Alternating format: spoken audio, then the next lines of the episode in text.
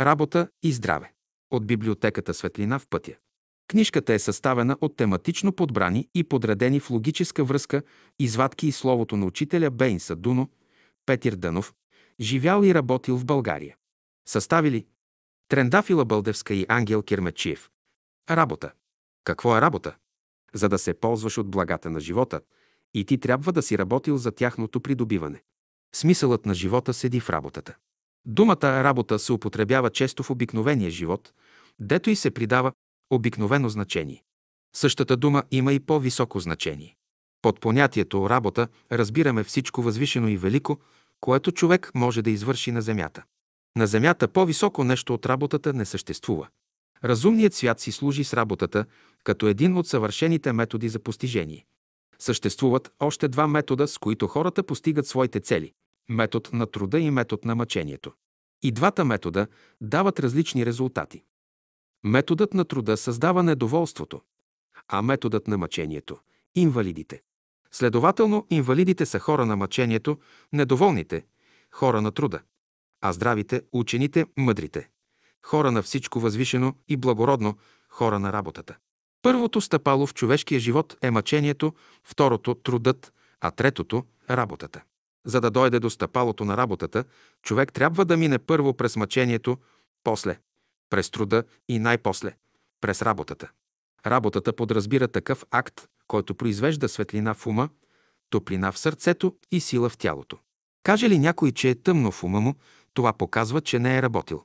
Каже ли, че е студено в сърцето му, това показва, че не е работил. Каже ли, че е слаб, немощен, той не е работил. Следователно, искате ли умът ви да бъде светъл, сърцето, топло и организмът ви, силен, работете с любов. Работата подразбира разумно използване на божествените условия. Тя е най-възвишеното, най-благородното нещо в света. Тя е най-великата наука на бъдещето. Да работи човек, това значи да прилага всичко, което е научил. Човек е дошъл на земята. Да се научи да работи. Да работи човек, значи да твори. Същественото, което може да оправи човешкия живот, е работа на ума и на сърцето. Това значи човек да прилага любовта към Бога, за което е нужно най-малко усилие. Любовта е най-великата работа в света. Да обичаш някого, това значи да работиш за него, да го освободиш от мъченията и незгодите в живота му. Работа прилагане се иска от човека. При това, като прилага, всички неща трябва да бъдат наред и отвън, и отвътре. Който не може да служи, не може и да работи. Смисълът на живота се заключава в прекъснатите работи, които свършваме. Човек напряга ума си и допринася нещо към разрешаване на даден въпрос. Който не разбира това, той мисли, че сам разрешава въпросите. Никой не работи сам. Колко още невидими разумни същества помагат на човека. За да свърши работата си, човек трябва да бъде свързан с разумните същества, за да му помагат. И великите хора били свързани с съществата от разумния свят. Затова всички трябва да бъдем с чисти сърца, с светли умове, за да могат душите, умовете и сърцата ни да станат ултар на тия светли души, на тия напреднали наши братя, за да работят с нас заедно. Тия светли души казват, погледни нагоре, ние ще бъдем с теб. Това са помощници, ангели, хранители на човечеството. Във всяко отношение, във всяко направление, тия напреднали души ви заобикалят. Каквато работа предприемете, обърнете се първо към Бога, за да видите одобрява ли е Той или не. Само с Него можете да разчитате на успех. Видове работа. В какво се заключава мъчението? В труд, в занимание с тежки, груби работи, които не ви подхождат. Между работа и труд има известна разлика. Работата е божествено нещо, а трудът не е. Казано е, че човек се мъчи, ангелът се труди, а Бог работи. Като млади, вие сте пълни с енергия. Използвайте енергията си за разумна работа. Казвате, че човек не трябва да се занимава с малки работи. Според мене, разумният се занимава с малки работи. Ако види, че две мравки се бият за една трошица хляб, той ще се спре пред тях и ще ги примири. Ще извади от джоба си няколко трошици и ще ги даде да се задоволят. Виждаш, че два клона на дървото се преплели, минаваш и казваш «Не се занимавам с дребни работи». В това време нещо отвътре ти казва «Дървото принадлежи на Бога». Помогни на това дърво, разплети клоните му. Дървото е част от цялото. Щом е добре на цялото, и на тебе ще е добре. Най-малката работа, която ви се даде, носи живота. Без нея животът няма смисъл. Мнозина се стремят към лесните работи. Кои работи са лесни? Които стават с малко енергия. Постигането на мъчните работи изисква много енергия. Любовта е най-великата работа в света. Да обичаш някого, това значи да работиш за него, да го освободиш от мъчнотиите му. Коя е най-мъчната работа в човешкия живот? Да гледаш стари и болни хора, които само да разправят за своите болести и недъзи. Във всяка бърза работа се крие нещо корисно, някакъв материален интерес. Ученикът на Бялото братство трябва да даде необходимия физически труд в замяна на своите нужди. Той трябва да даде отличен пример на физически труд. Той трябва да върши най-малко 2 часа на ден такъв труд. Еднообразната работа убива хората. Разумният работник трябва да си избере такава работа, която да не е в противоречие с божествените закони. Дойде ли до божествените работи, не оставяйте друг да ги върши. Божиите работи трябва да оставяте в ръцете на онзи, който може да ги поеме като свой. С тях не се търгува. С тях не може да осигурявате материалното си положение. Те се изпълняват доброволно и с любов. Когато една работа се върши за Бога или в името на Бога, тя придобива цена. Работа над себе си. Човек е пратен на земята да свърши три важни работи. Една работа за Бога, една работа за себе си и една работа за ближния си. За тия три работи носи отговорност. Каква е общата идея, за която трябва да работят всички хора? Да създадат по-красиви и поздрави тела от тия, които имат днес. Съвременните мъже и жени трябва да си изработят отличен ум, отлично сърце и отлично тяло.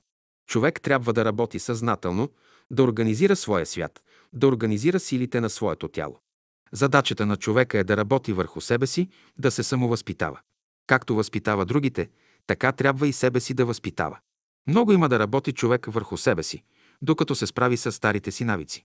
Колкото работа да ви предстои, не се обесърчавайте. Започнете още от сега.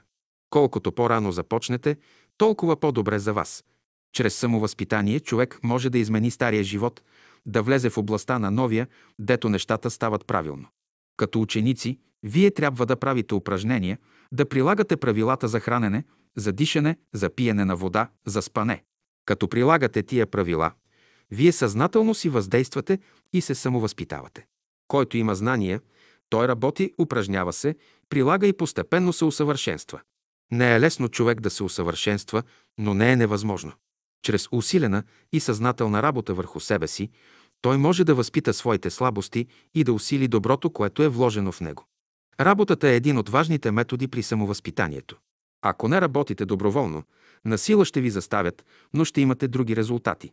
Истинската работа подразбира работа с любов и без насилие. Приложете любовта като метод за самовъзпитанието, за да развиете и най-малките дарби, вложени във вас. Любовта изключва всякакво обесърчаване. Колкото и пъти да паднете, пак ще станете.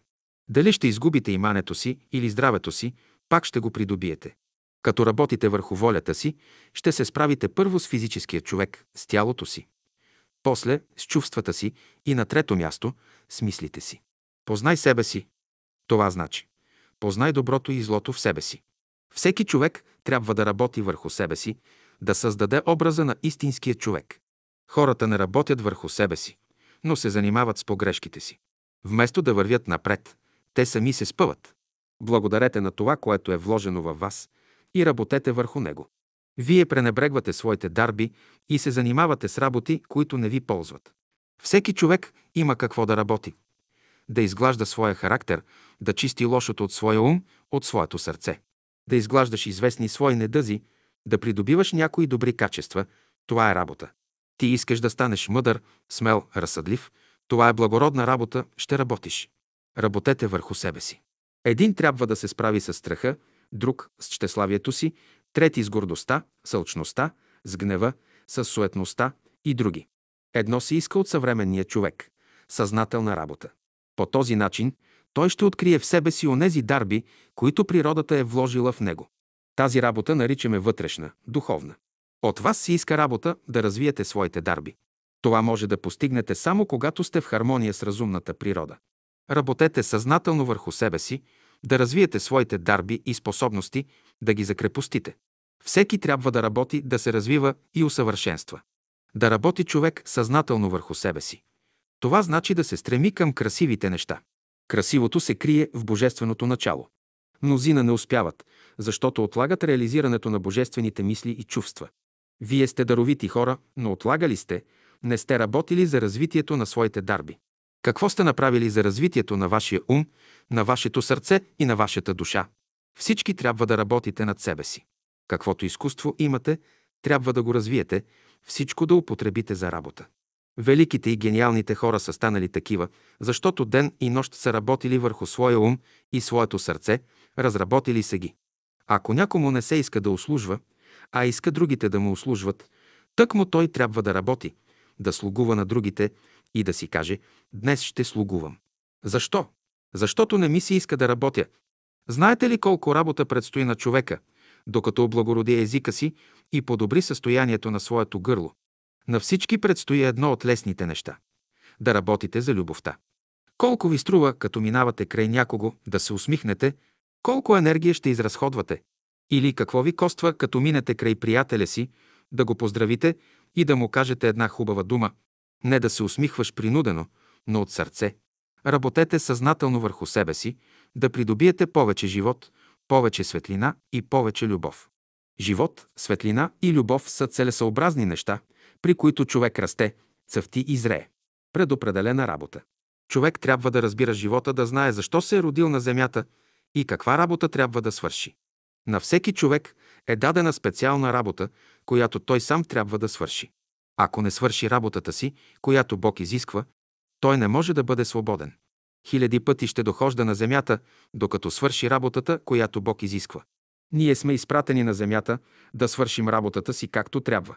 Не се отказвайте от работата, която провидението ви е определило. Съществата, които ръководят вашата съдба, ви изпращат на земята. Да напълните стомните си с вода от великия извор на живота и да се върнете с пълна стомна. Веднъж дошъл на земята, човек има известна мисия, която трябва да изпълни. За да изпълни мисията си, даден му е известен капитал, който трябва да вложи в работа, да придобие нещо към него. Всеки човек трябва да има желание да се прояви в известно направление, било в музика, в наука, в поезия, в изкуство и така нататък. По какво се познава за коя работа е роден човек? По разположението, което има към тая работа. Това не подразбира, че той не трябва да работи друга работа. Той трябва да бъде сръчен във всичко. Всеки човек е роден за известна работа, която ще отговаря на това, с което се заеме. Като се заеме да извърши една работа, за която не е готов, човек страда. Извърши ли някаква работа, за която е готов, той се радва. Когато човек намери своето място, за което е определен, той е щастлив. Няма по-велико нещо за човека от това да заеме известно положение заслужено. Кой заема положението си заслужено? Който работи с любов. Като сме дошли на земята, ние трябва да свършим работата си, и то по най-правилен начин. Всеки сам ще свърши работата, която му е определена. Не я ли свърши, скъпо ще плати. Онази работа, която провидението ти е определило, не трябва да се отлага. За всяка мисъл, за всяко желание има определено време, което като пропуснеш веднъж, няма вече връщане назад. Важно за всинца ви е да дойдете до положението да образувате връзка с Бога. Тогава вие ще съзнаете, че имате една специфична работа, дадена ви от Бога. В тази работа е вашето доволство. Подчиниш ли се на тази работа, ти си важен и нужен за Господа. Влез в съгласие с плана, който Бог е наредил за тебе. И ти ще почувстваш голяма радост. Но дойде ти друга някаква идея, искаш да я приложиш. И веднага в ума ти настава тъмнина, животът ти се обезмисля, в душата ти се ражда недоволство. Работете, за да изпълните своето предназначение. Условия за работа. Когато слиза на земята, човек носи със себе си благоприятните условия за трите свята – физически, духовен и умствен. Ако злоупотреби с тия условия, той сам влушава живота си.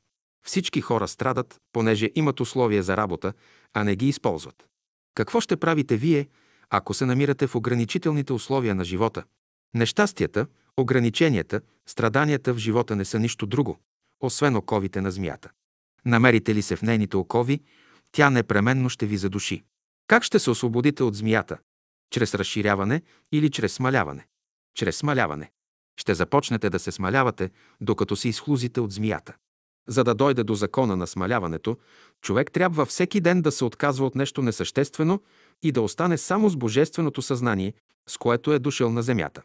Само при това положение човек може да се смали до толкова, че да се изхлузи от оковите на змията. Освободили се от тия окови, той отново ще си създаде своята форма. Щом създаде новата си форма, той веднага ще вложи в нея идеите и чувствата си. В природата нищо не се губи.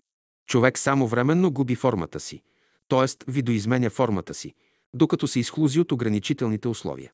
Освободили се от тия условия, той отново се появява. Ако някой ученик иска да свърши училище, но няма благоприятни условия, той трябва временно да се примири с невъзможността да учи. В ума си обаче той трябва да държи мисълта, че ако тази година не може да учи, следната година ще му се дадат добри условия. Благоприятни условия се дават само на красиви, на добри, на любящи души. Кои са благоприятните условия в човешкия живот? Да бъде в благоприятни условия човек, това значи да има храна, която да поддържа физическия му живот, да бъде млад, да може да възприема, да бъде герой, да носи мъчнотиите и изпитанията в живота. Знайте, че и при най-мъчните условия човек може да се развива правилно. По естеството на материята, от която е направен, човек е променчив, но в духа той е устойчив и постоянен. Признайте искрено, дълбоко в себе си, че не сте използвали условията, които ви са били дадени, вследствие на което и сега, и в бъдеще ви предстои много работа. Всеки човек е имал добри външни и вътрешни условия. Всеки е имал дарби, които не е използвал както трябва. Кажем ли работен ден, разбираме ден, в който човек е използвал разумно условията на живота. Ама нямаме условия за работа. Условия всякога има. Важно е да имате желание за работа. Човек трябва да се кали да издържа на всички условия. Новобранците се упражняват дълго време, докато се калят и след това ги поставят на тежка работа. Човек е свободен да работи или да не работи, но ако се откаже от днешната работа, той ще изгуби условията на деня. Той губи условията на онази вълна, която днес го е поела. После и да има желание да учи и да работи, условията ги няма. Той може да има запас от енергия, може да има добри идеи, но условия няма. Христос казва, работете, докле е ден, защото иде нощ, когато никой не може да работи. Забелязано е, че работите на човека не се нареждат добре, когато между ума и сърцето му има раздвояване. Докато между ума и сърцето не се възстанови хармония, той не трябва да предприема нова работа. Искате ли да имате успех в работата си, умът и сърцето ви трябва да бъдат в съгласие. Кога да работим? Как се познава кога трябва да свършим една работа или да предприемем нещо? Когато имаш силен вътрешен импулс да направиш това. Реалността на нещата ще ти определи какво да правиш. Като станеш сутрин, тогава определяй да ще ходиш. Станеш ли сутрин, тогава кажи какво мислиш да направиш и върши. Още докато кажеш, че ще направиш нещо, започни да го правиш. Не определяй работата си от няколко дни напред. Всеки ден, всеки час в живота има своя програма. Ние трябва да завършим тази основна работа на деня, от която зависи нашия прогрес. От вас си иска работа. За всеки даден случай вие трябва да направите нещо, колкото и малко да е то. Всеки ще работи според силите си, възможностите си. Но трябва да направи нещо. Не трябва ли всеки човек да бъде като младата мома и като войника, готов всеки момент за работа? Той трябва да облече дрехата на ума, на сърцето и на волята си, за да стане като войник, да чака заповедите на онзи, който го е изпратил на земята. За какво да работим? Човек живее и работи главно за ума си, а животното – за тялото си. Съвременните хора се оплакват от неуспеха в живота си, понеже не работят за развитие на онова, което са наследили. Те се стремят към изкуствени придобивки, за които се изискват големи усилия и средства. Първата задача на човека е да работи за онова, което е вложено в него. Ако след това му остане време, нека работи за нови придобивки. Каквато и работа да предприемете, имайте предвид вашето усъвършенстване. Стреми се да се освободиш от закачките на живота, да работиш свободно на божествената нива. Всички уния, които са в света, трябва да работят за оправянето на света. Плодните дървета работят, животните работят, въздухът работи, слънцето работи, водата работи, всичко, което е в движение, работи. Следователно, и ние трябва да вземем своето място да работим. Каквато и работа да свършите, все ще внесете малък тласък в космоса. Да работим? Вие трябва да поддържате в себе си непрекъснат импулс за работа. Всеки човек е орган на божествения организъм. Дали е крак, ръка, ухо, нос, той трябва да свърши някаква работа. Ръцете трябва да покажат какво могат да свършат. Краката трябва да покажат какво могат да свършат. Всички ние в даден случай трябва да направим нещо, да свършим някаква работа. За да бъдеш здрав и доволен от живота си, трябва да работиш. Ти се молиш на Господа, искаш да дойде ангел да ти донесе благата ти. Не, ще се опретнеш на работа. Като станеш сутрин, трябва да свършиш определената работа. Какво трябва да прави здравият? Да работи. Казвам, всеки момент бъдете будни, активни, готови на всякаква нова работа, на всеки нов импулс. Велико нещо е човек да работи. Иска ли някой да си поживее без да работи, той е осъден на израждане.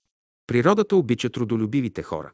Затова аз казвам, люби Бога и постоянно работи. За да получи нещо, човек непременно трябва да работи. Днес повечето хора живеят от подаяние. Те казват, Бог е милостив и на нас ще даде нещо, обаче това може да продължи само известно време. Човек живее в един разумен свят, обиколен от разумни същества, които строго пазят законите на природата. Разумният свят е божествена банка, а разумните същества – банкерите на тази банка. Явите ли се пред тях, те веднага вземат книжата ви и гледат колко капитал сте вложили. Според вложения в банката капитал, вие може да теглите определено количество пари всеки ден. Позволите ли си да теглите повече, отколкото ви е определено за деня? Скоро ще фалирате. Разумният свят не се занимава с сиромашията на хората. Това е работа на самия човек. Щом е млад, щом иска да се развива правилно, човек неизбежно ще работи да се справи с сиромашията и недоимъка в живота си. Щом забогатее, той остарява и казва «Няма защо повече да работя, няма какво да уча, каже ли така човек, той сам подписва смъртната си присъда, всичко с него е свършено. Стремете се към богатство, което ви подтиква към работа и учение, което дава условия за развитие. Религиозните хора имат добри желания, но предоставят работите си повече на Бога. Те малко работят, а повече се молят. Днес от всички хора се иска работа. Започнете първо с Божествения и постепенно слизайте в другите светове, в духовния и физическия. Колкото по-надолу слизате, работата става по-неприятна. Всички хора са слезли на земята от един по-горен свят, за да се научат да работят с любов. Той е тръгнал от мъчението и постепенно отива към труда и работата. Като се мъчат, хората впрягат на работа животните. В бъдеще те ще се ползват от новите изобретения и по този начин ще облегчат положението на животните. Един ден органическият живот ще се облегчи и тогава хората няма да се мъчат и трудят, както сега, но ще работят. Работата им ще бъде по-малко от сегашната. Кога една работа върви? Когато хората се обичат. Сегашните хора се мъчат, трудят се и работят, но те още не са дошли до истинската работа. Истинската работа е тази, която произлиза от любовта. Според мен три неща има, от които аз изхождам винаги. Когато върша една работа, ако нямам надежда, тази работа не я върша. Ако върша една работа и нямам вяра, тази работа не я върша. И ако нямам любов, тази работа не я върша. Правете уния работи, в които имате надежда, правете уния работи, в които имате вяра и правете уния работи, в които имате любов. Той, в което нямате надежда, не го правете. Сега, това са правила, които трябва да използвате. Често хората грешат, като се наемат за работа, която не могат да свършат. И като не могат сами да я свършат, не дават и на другите да я свършат. Ако някой математик или астроном работи върху един научен въпрос, едновременно с него, без той да знае, работят още 10, 20 души по същия въпрос, обаче от всички тях само един успява, а другите играят роля на помагачи. Същото нещо е забелязано и в музиката, и в изкуството. Да изпълним първо божествените работи, но да изпълним и гениалните неща, създадени от хората. Има и гениални неща от хората, но повечето са създадени от Бога. Ние ще работим както работят всички будни души по света. За идването на Царството Божие на земята. И с целия свят се повдига зов към всички пробудени души за работа. Да сте синове на светлината. Под това понятие разбираме ония разумни същества, които са дошли на земята да работят, да творят, да съграждат, а не да ядат и да пият. Те са хора на перото и на чука едновременно. Ако отидете на нивата, и там ще ги намерите. Те орат, копаят, градят и съграждат. Те са добри работници във всяко направление. Каквото мине през ръката им, оживява и възкръсва. Искаш ли да задоволиш човека, дай му работа. Момък и мома са недоволни. Оженете ги. Ако са недоволни пак, дайте има къщи, ниви, да има какво да работят. Ако са недоволни още, дайте има волове, коне, каруца. Най-после тия неща започват да им говорят и те се задоволяват. Докато умът и сърцето ви са празни, без мисли и желания, всякога ще бъдете недоволни. За да бъдете доволни, умът и сърцето всякога трябва да се занимават с нещо. Това е един от великите закони на битието. Щастието се заключава в работата, в правата мисъл, в помагане на ближните. Ако живееш така, работите ти сами по себе си ще се нареждат. Бъди всякога готов за работа, за да те отпишат от болницата. Очакваш ли на чужда помощ, ти влизаш в болницата. Нас трябва да ни интересуват хората на движението, на ученето, на работата.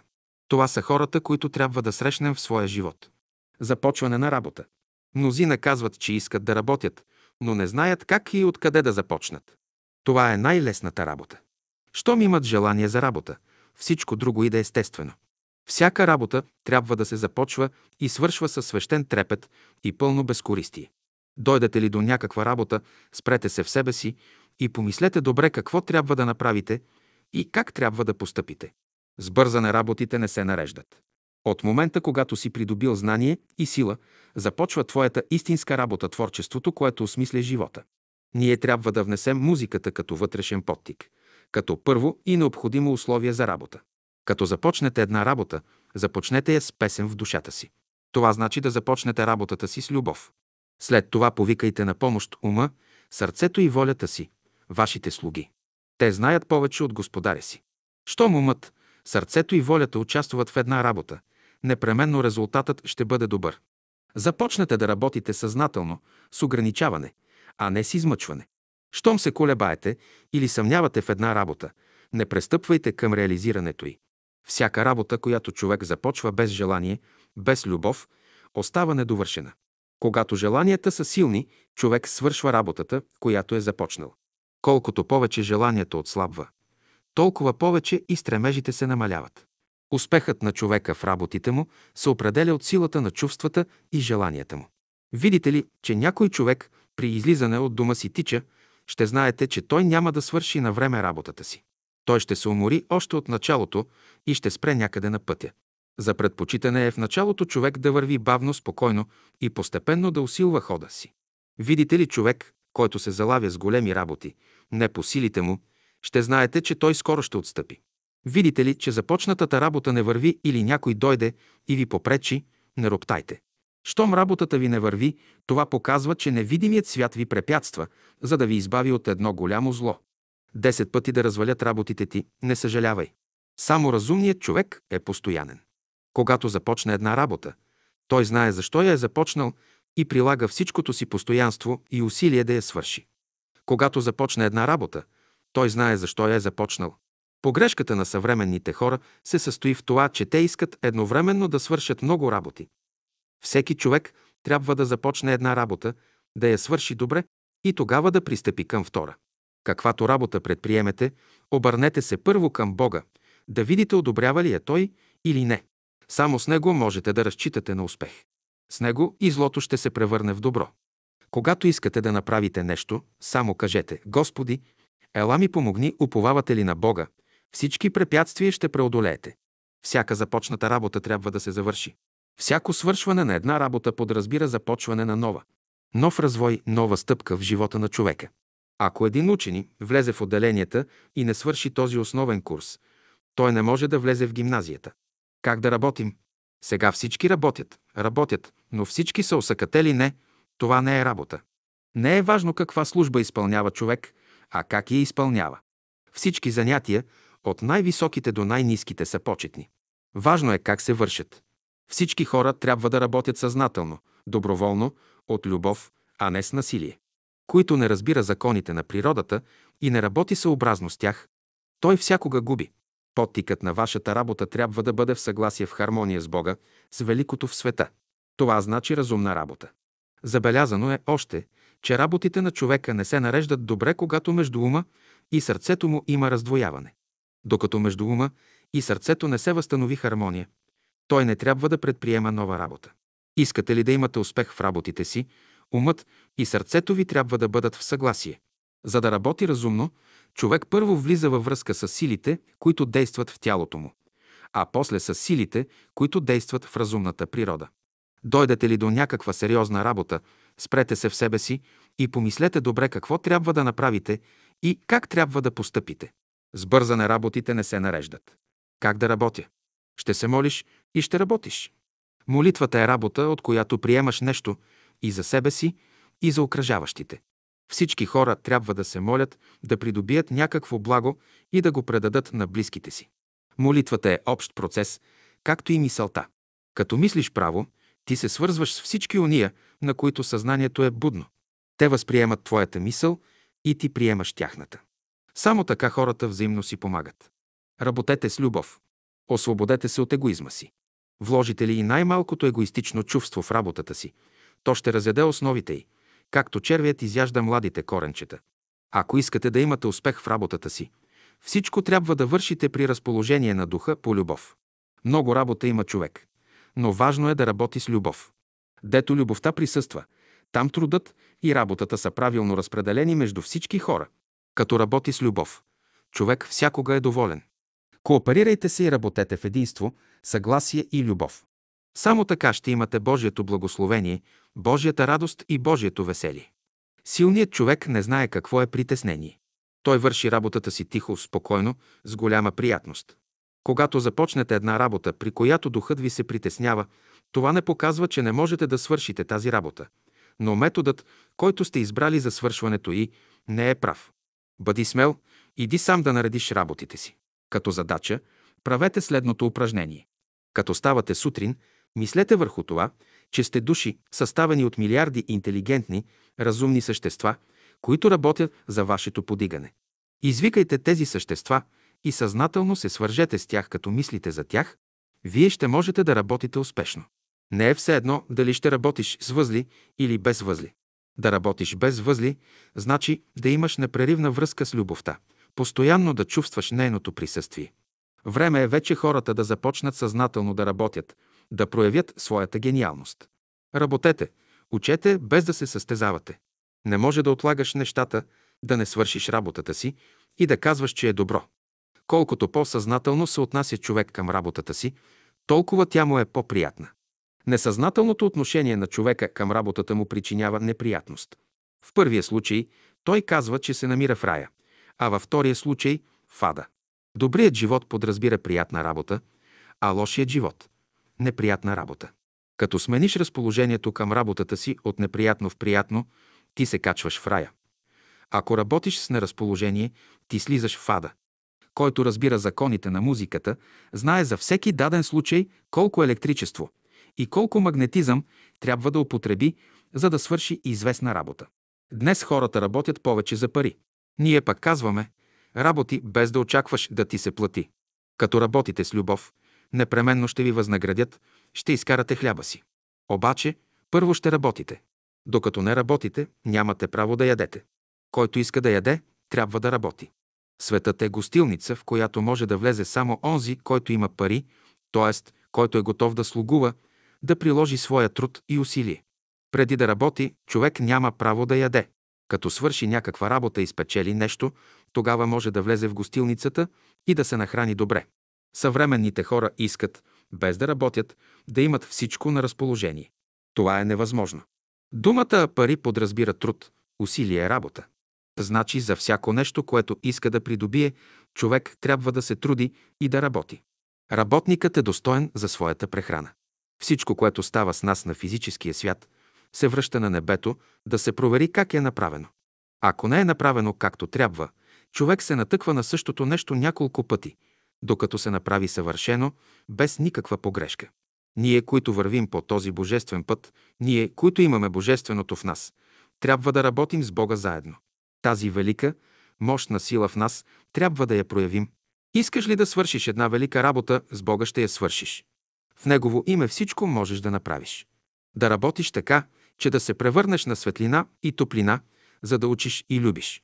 Никога усилията на човека не остават безплодни.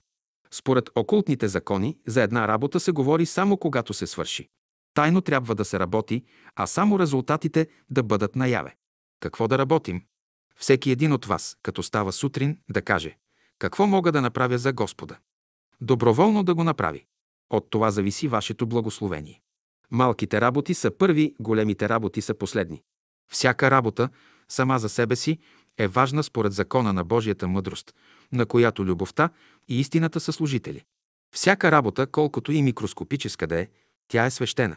Каквато работа ви се представи в живота, не я избягвайте. Разнообразието на работата е необходимо за вас. На всеки човек е дадена работа да се справи с материята, от която е направен. Милиарди клетки има той в своя организъм, които трябва съзнателно и разумно да управлява. Днес всеки трябва да работи както за себе си, така и за другите. Освободете се от всичко онова, което ви спъва в живота.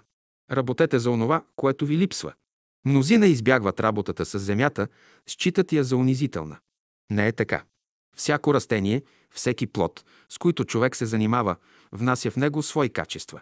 Като метод за правилно развитие, хората трябва да отглеждат цветя, плодове и зеленчуци. За да свърши работата си с успех, човек трябва да има търпение. Щом човек научи нещо от една работа, разумният свят ще му даде друга, по-добра. Често хората грешат, като се наемат за работа, която не могат да свършат. И като не могат сами да я свършват, не дават и на други да я свършат. За големите работи ви помагат, а за малките никой не помага. Такъв е законът в духовния свят. Там се извършват големи работи, велики дела, а малки – никога. И тъй, понеже великите работи се вършат на небето, малките работи са оставени за земята. Ето защо от вас не се изискват големи работи, а малки.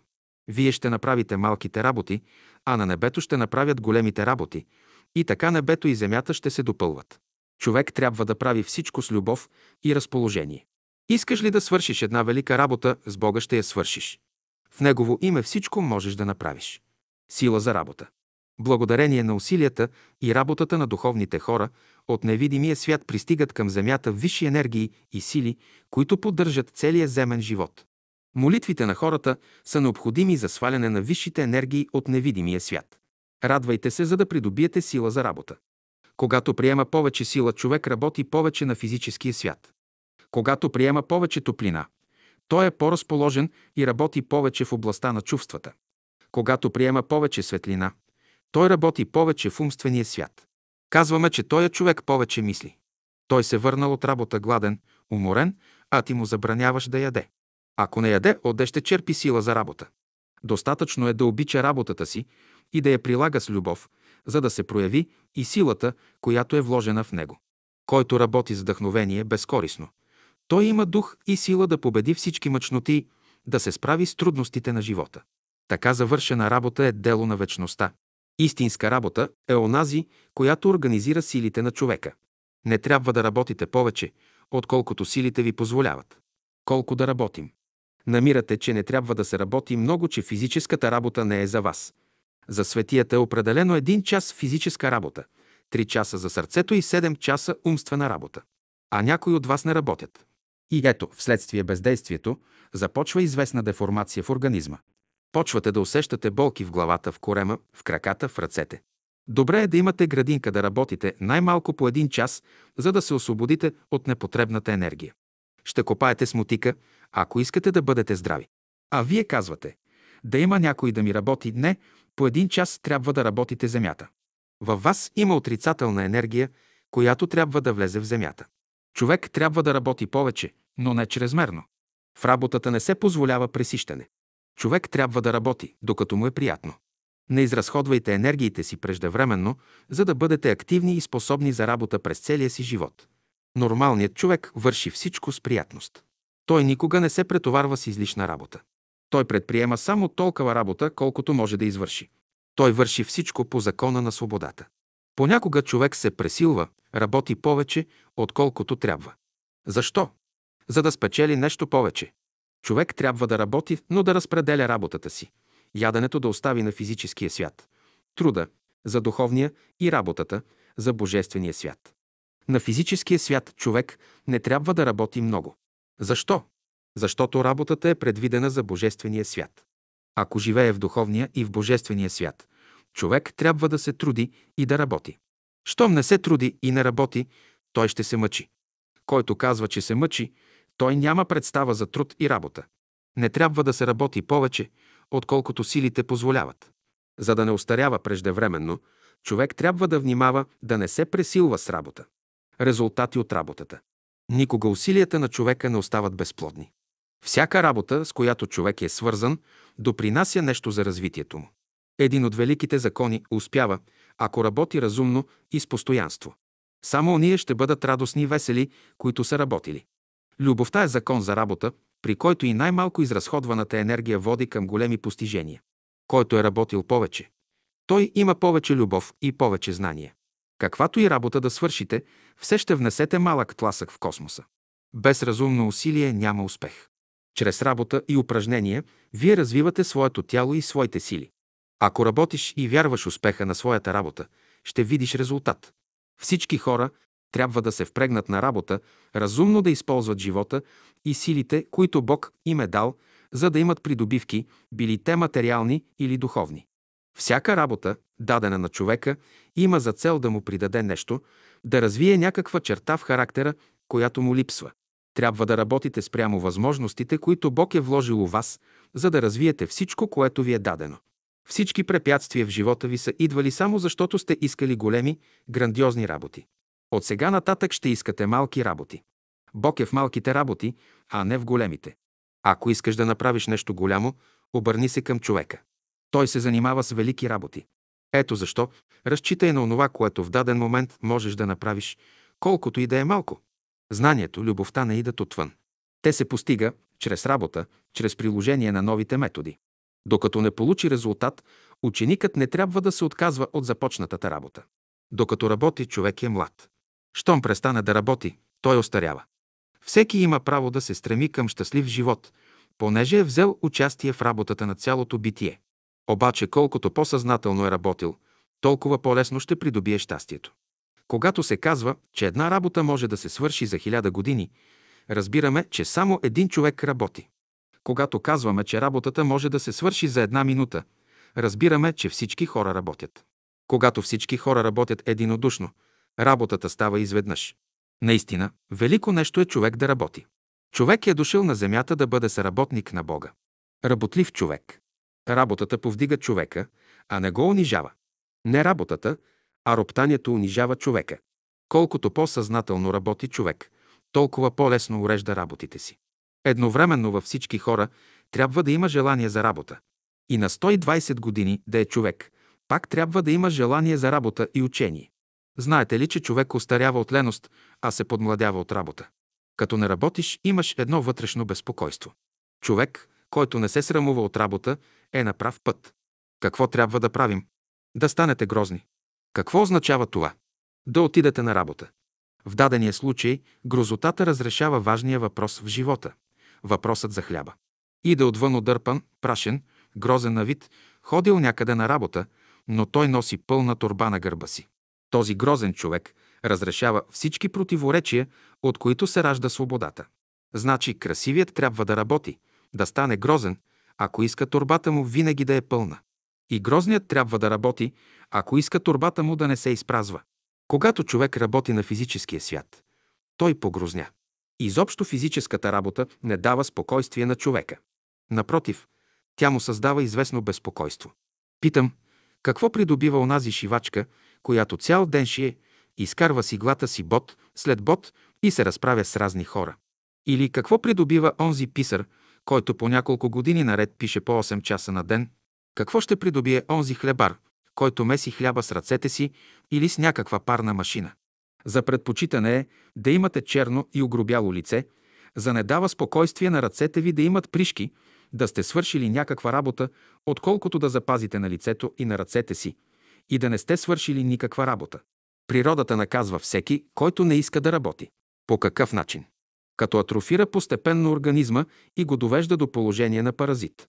Когато слизат от невидимия свят, възвишените същества носят божествените блага на хората, на всички живи същества, за да работят с тях. Всеки учен, който работи на Земята, непрекъснато се коригира, защото едновременно с него работи и друг учен от небето.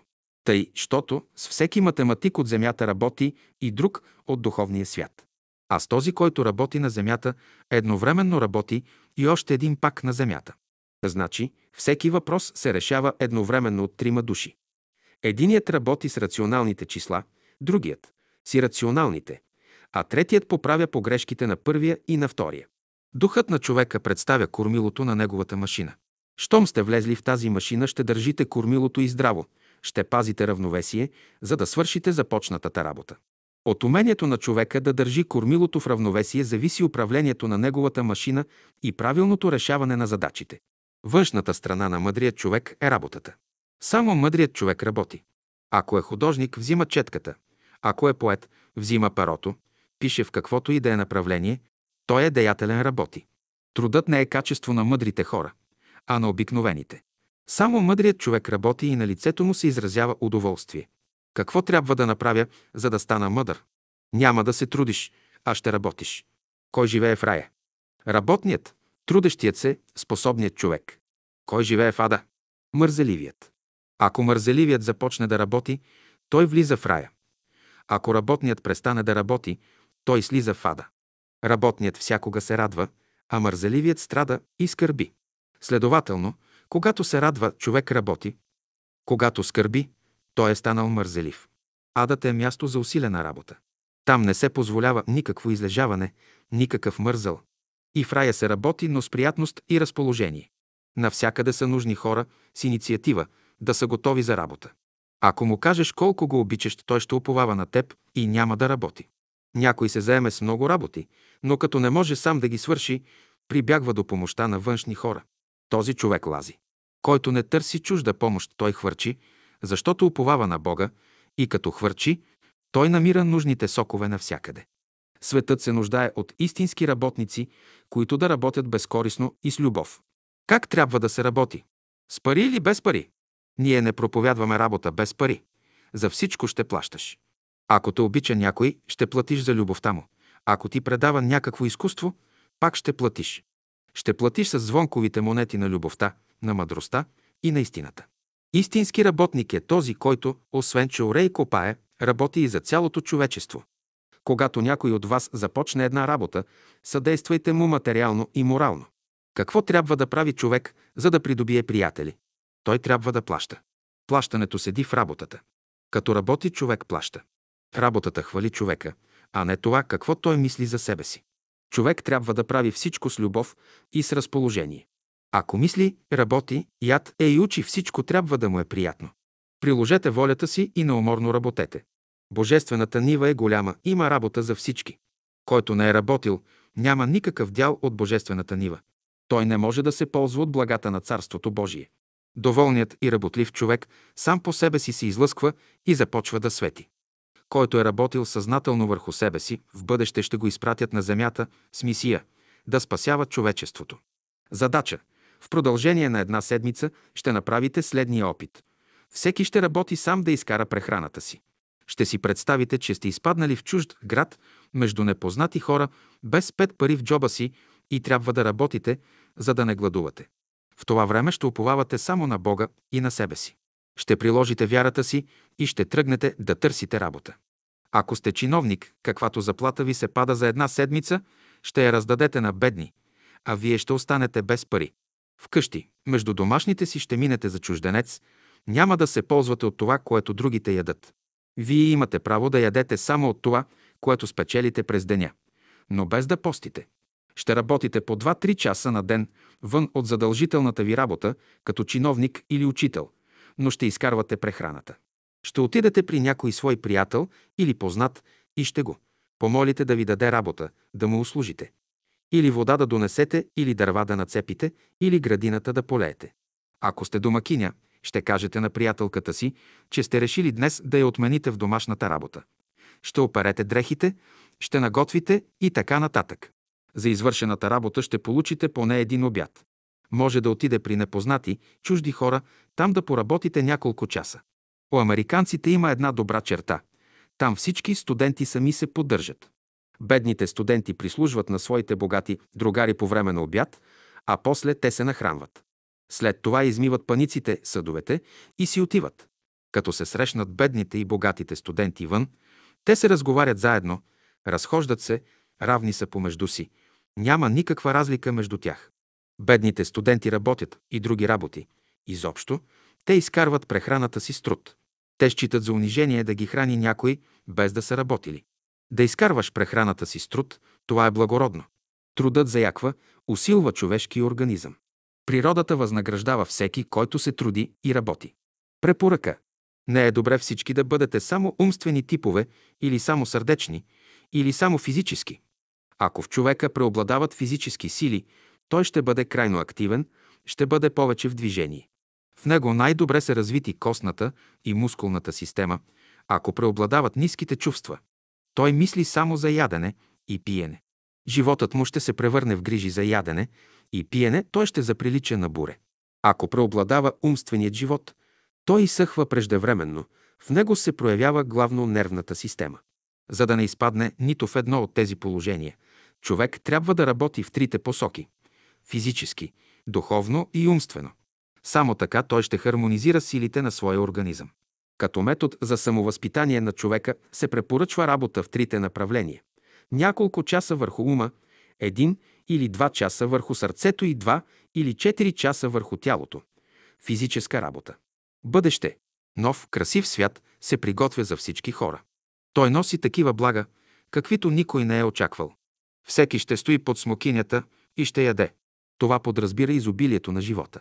Всеки ще бъде задоволен, но от всички се иска работа. Всеки ще работи доброволно от любов. За в бъдеще ще имаме такъв строй, дето хората ще работят без пари, от любов ще работят. Той ще бъде най-красивото нещо.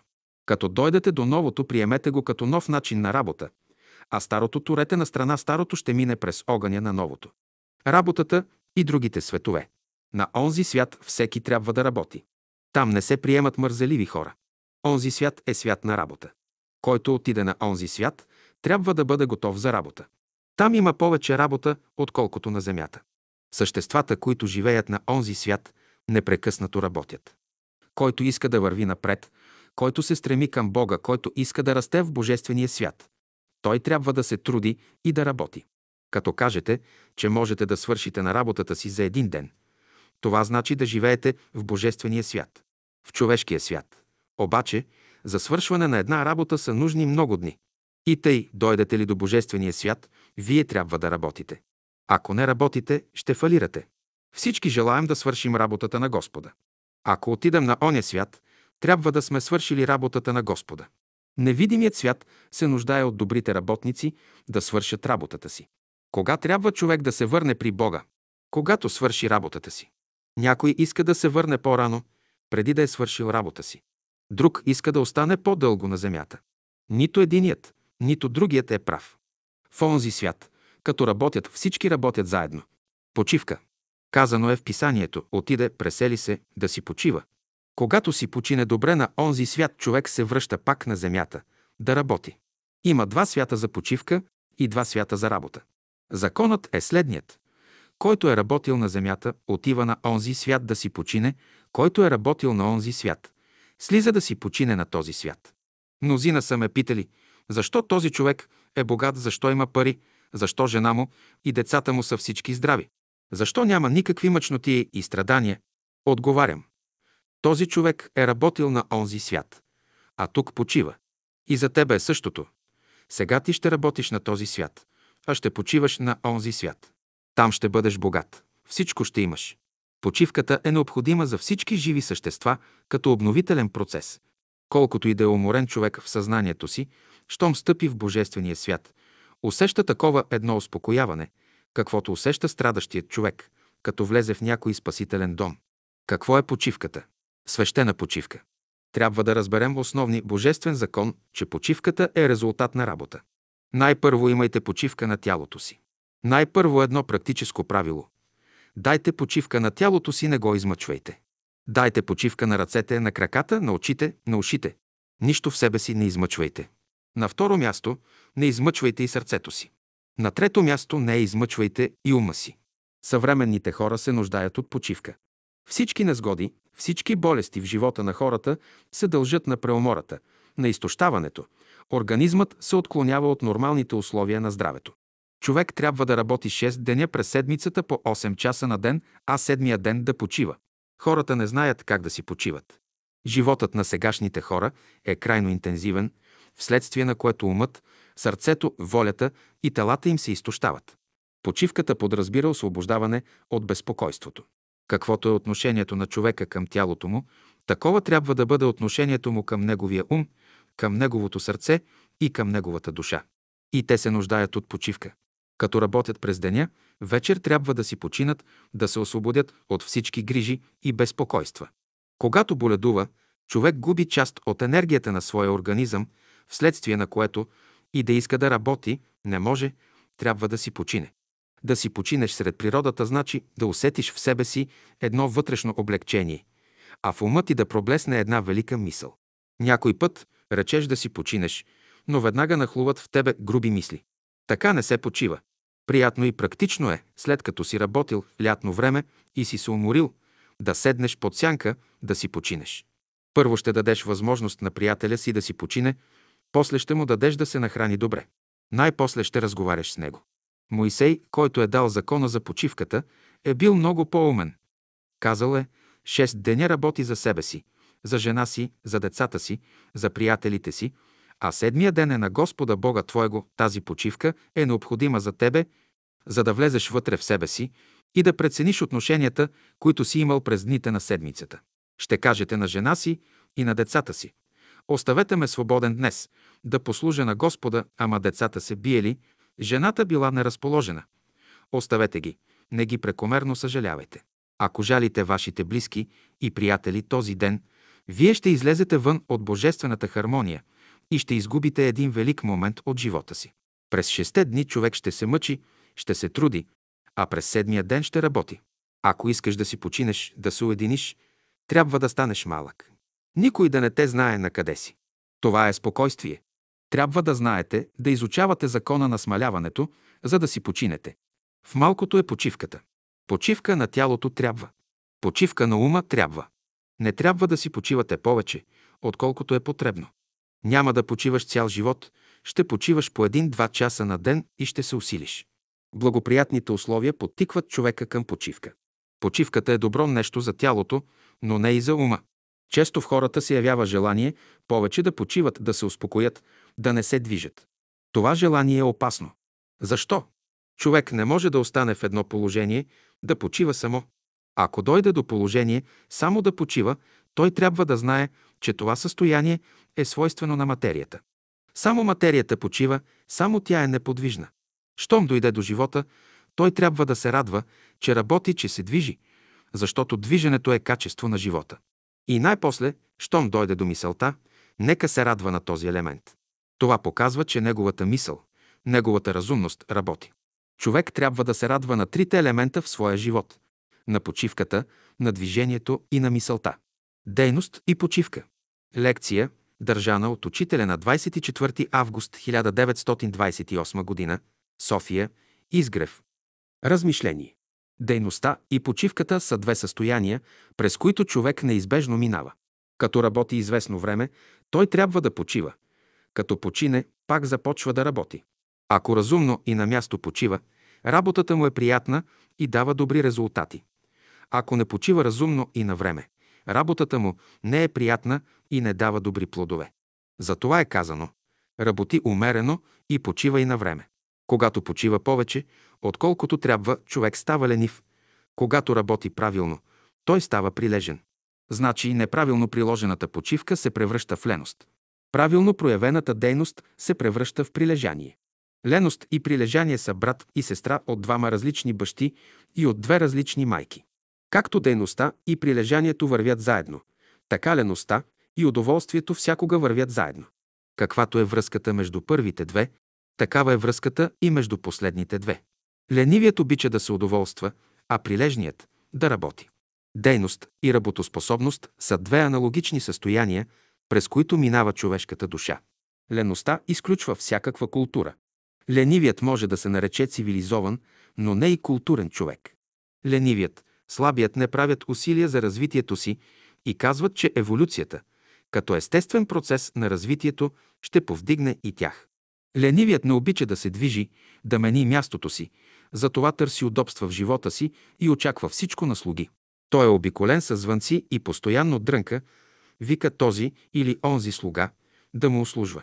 Щом дрънне звънеца, желанието му се изпълнява по магически начин. Ленивият обича да мечтае, да се пренася в области, каквито приказките рисуват. Леността е състояние, което съществува и в трите свята – в физическия, в духовния и в умствения. Противоречията, които съществуват в човешкия живот, се дължат на леността, на ленивите състояния на човека, които понякога обхващат ума и сърцето му и препятстват на неговите благородни стремежи. Който търси лесния път, постоянно пита защо работите стават по този, а не по друг начин. Такъв човек е ленив. Една българска поговорка казва «Накарайте ленивия на работа да ви научи на ум, значи ленивите хора са умни». Леността се придружава с едно отрицателно качество – с отлагане. Ако трябва да плаща нещо, ленивият отлага плащането за благоприятни времена. Ако трябва да свърши някаква работа, отлага я. Ако трябва да се моли, да учи, отлага. Ако е дошъл часът на умиране, пак отлага. На каквато работа и да го турите, все ще намери начин да я отложи. Или ще поиска време да помисли, да приеме ли тази работа, или да се откаже от нея. Ленивият не бърза, той гледа през очите на вечността. Той няма висок идеал, няма определени идеи. Понеже се стреми към вътрешно спокойствие, затова избягва тревогите. Ленивият се оглежда често в огледалото. Страхува се да не се явят бръчки на лицето му, след това пипа кожата на ръцете си, да не са огрубели. Той обича да има мека кожа, главно меки ръце. Сега аз не говоря за леността, която произлиза от обстановката на нещата, но за онази леност, която проистича от инертната материя в човека. Понякога богатството прави човека ленив, но тази леност е временна. Синът на богатия човек често е ленив, не учи, защото разчита на богатството на своя баща. Понякога леността става причина за лъжата. Ето защо, когато поеме истинския път на живота, човек трябва да се пази от леността и от лъжата. Леността е тихо течение в природата, но попадне ли в него, човек се натъква на големи противоречия и започва да търси щастието там, дето не може да го постигне. Леността не води към щастие, но към разрушение. Кое е противоположното качество на леността? Прилежанието. Чрез прилежание човек развива добродетелите си. Прилежанието се явява като спасително средство за човека против леността. Може ли всеки човек да бъде прилежен? Може. Прилежанието е качество на човешката душа, което тя е наследила от духа. Казва се за духа, че е неуморен в своята дейност, че постоянно работи. Само чрез прилежанието човек започва нови работи и свършва започнатите. Прилежният ученик всякога учи уроците си за деня. Прилежният работник свършва започнатата си работа, прилежният богомолец прави молитвата си на време.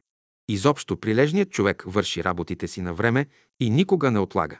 Отличителното качество на прилежния човек е и това, че той всякога започва с малки величини и постепенно върви към по-големи. Започне ли една работа, малка или голяма, той я свършва до край. При великите и грандиозни работи взимат участие различни подбудителни причини, но не и прилежанието. Богатството е родило леността, а сиромашията – прилежанието. Прилежният разбира смисъла на живота. Той учи, работи и знае защо учи и защо работи. Ленивият прекарва в бездействие и не знае защо не му се работи. Кога се ражда леността и кога – прилежанието. Когато хората изгубят своите първични идеали, леността се явява на сцената на живота. Изгуби ли човек посоката на своя вътрешен живот? Той става ленив. В този смисъл, леността се определя като резултат от загубването на нещо ценно. Когато човек намери своя път, т.е. посоката на своя вътрешен живот, явява се прилежанието.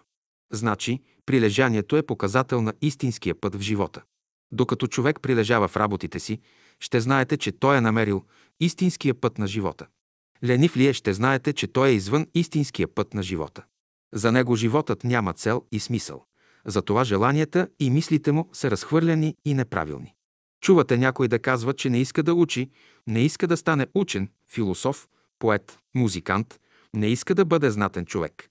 В подкрепа на своите думи той цитира стихове от Евангелието, дето се казва, че знанието и придобивките са тежест на духа. Той продължава да убеждава себе си, както и своите ближни, че човек трябва да живее спокойно, без тревоги. Да знае защо е живял. Коя е подбудителната причина, която кара този човек да мисли по този начин? Леността. Само ленивият отрича знанието.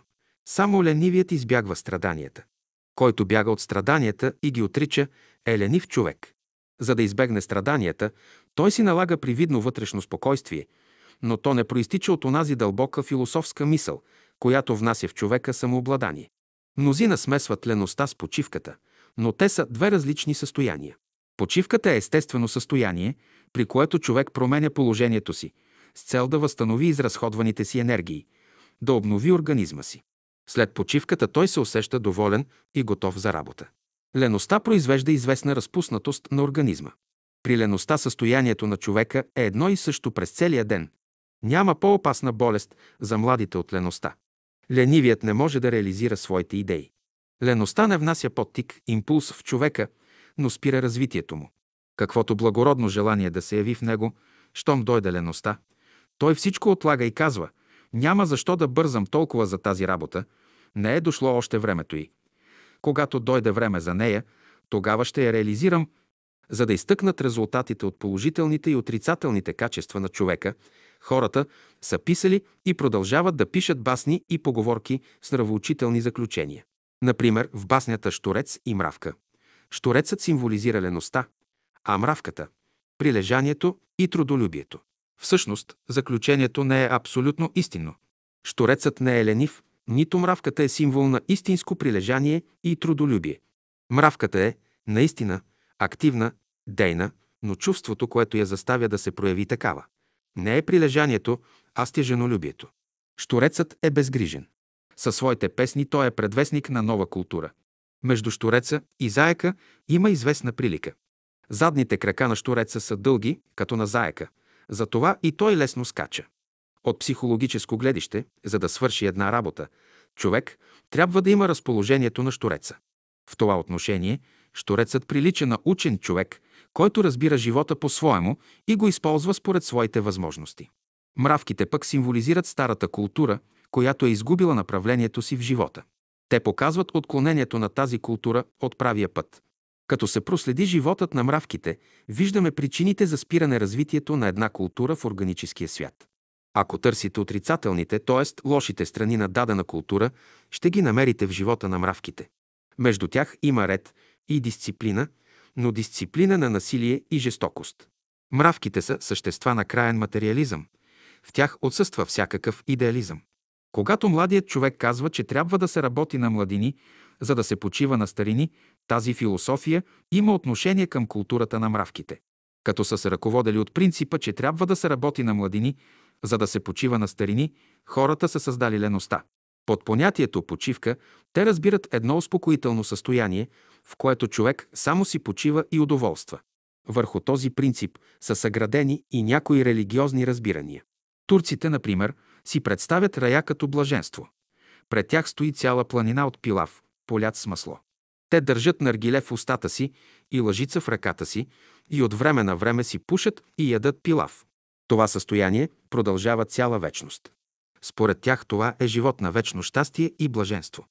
Много от съвременните хора си представят живота по същия начин и си казват «Нищо не желая, освен да има пред мене планина от пилав, и аз да седя с лъжица в ръка пред нея, да бъркам в пилафа, да си хапвам и нищо да не мисля и да не се безпокоя. В това се крие смисълът на живота. Според мене това е кривото турско разбиране за рая и за блаженството. Това е изопаченият живот, без мъчноти и страдания.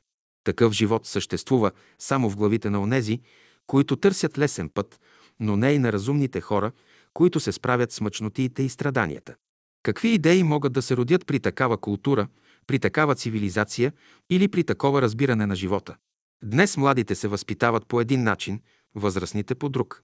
В края на краищата, като се натъкнат на мъчноти, противоречие и едните, и другите се запитват защо светът е създаден така.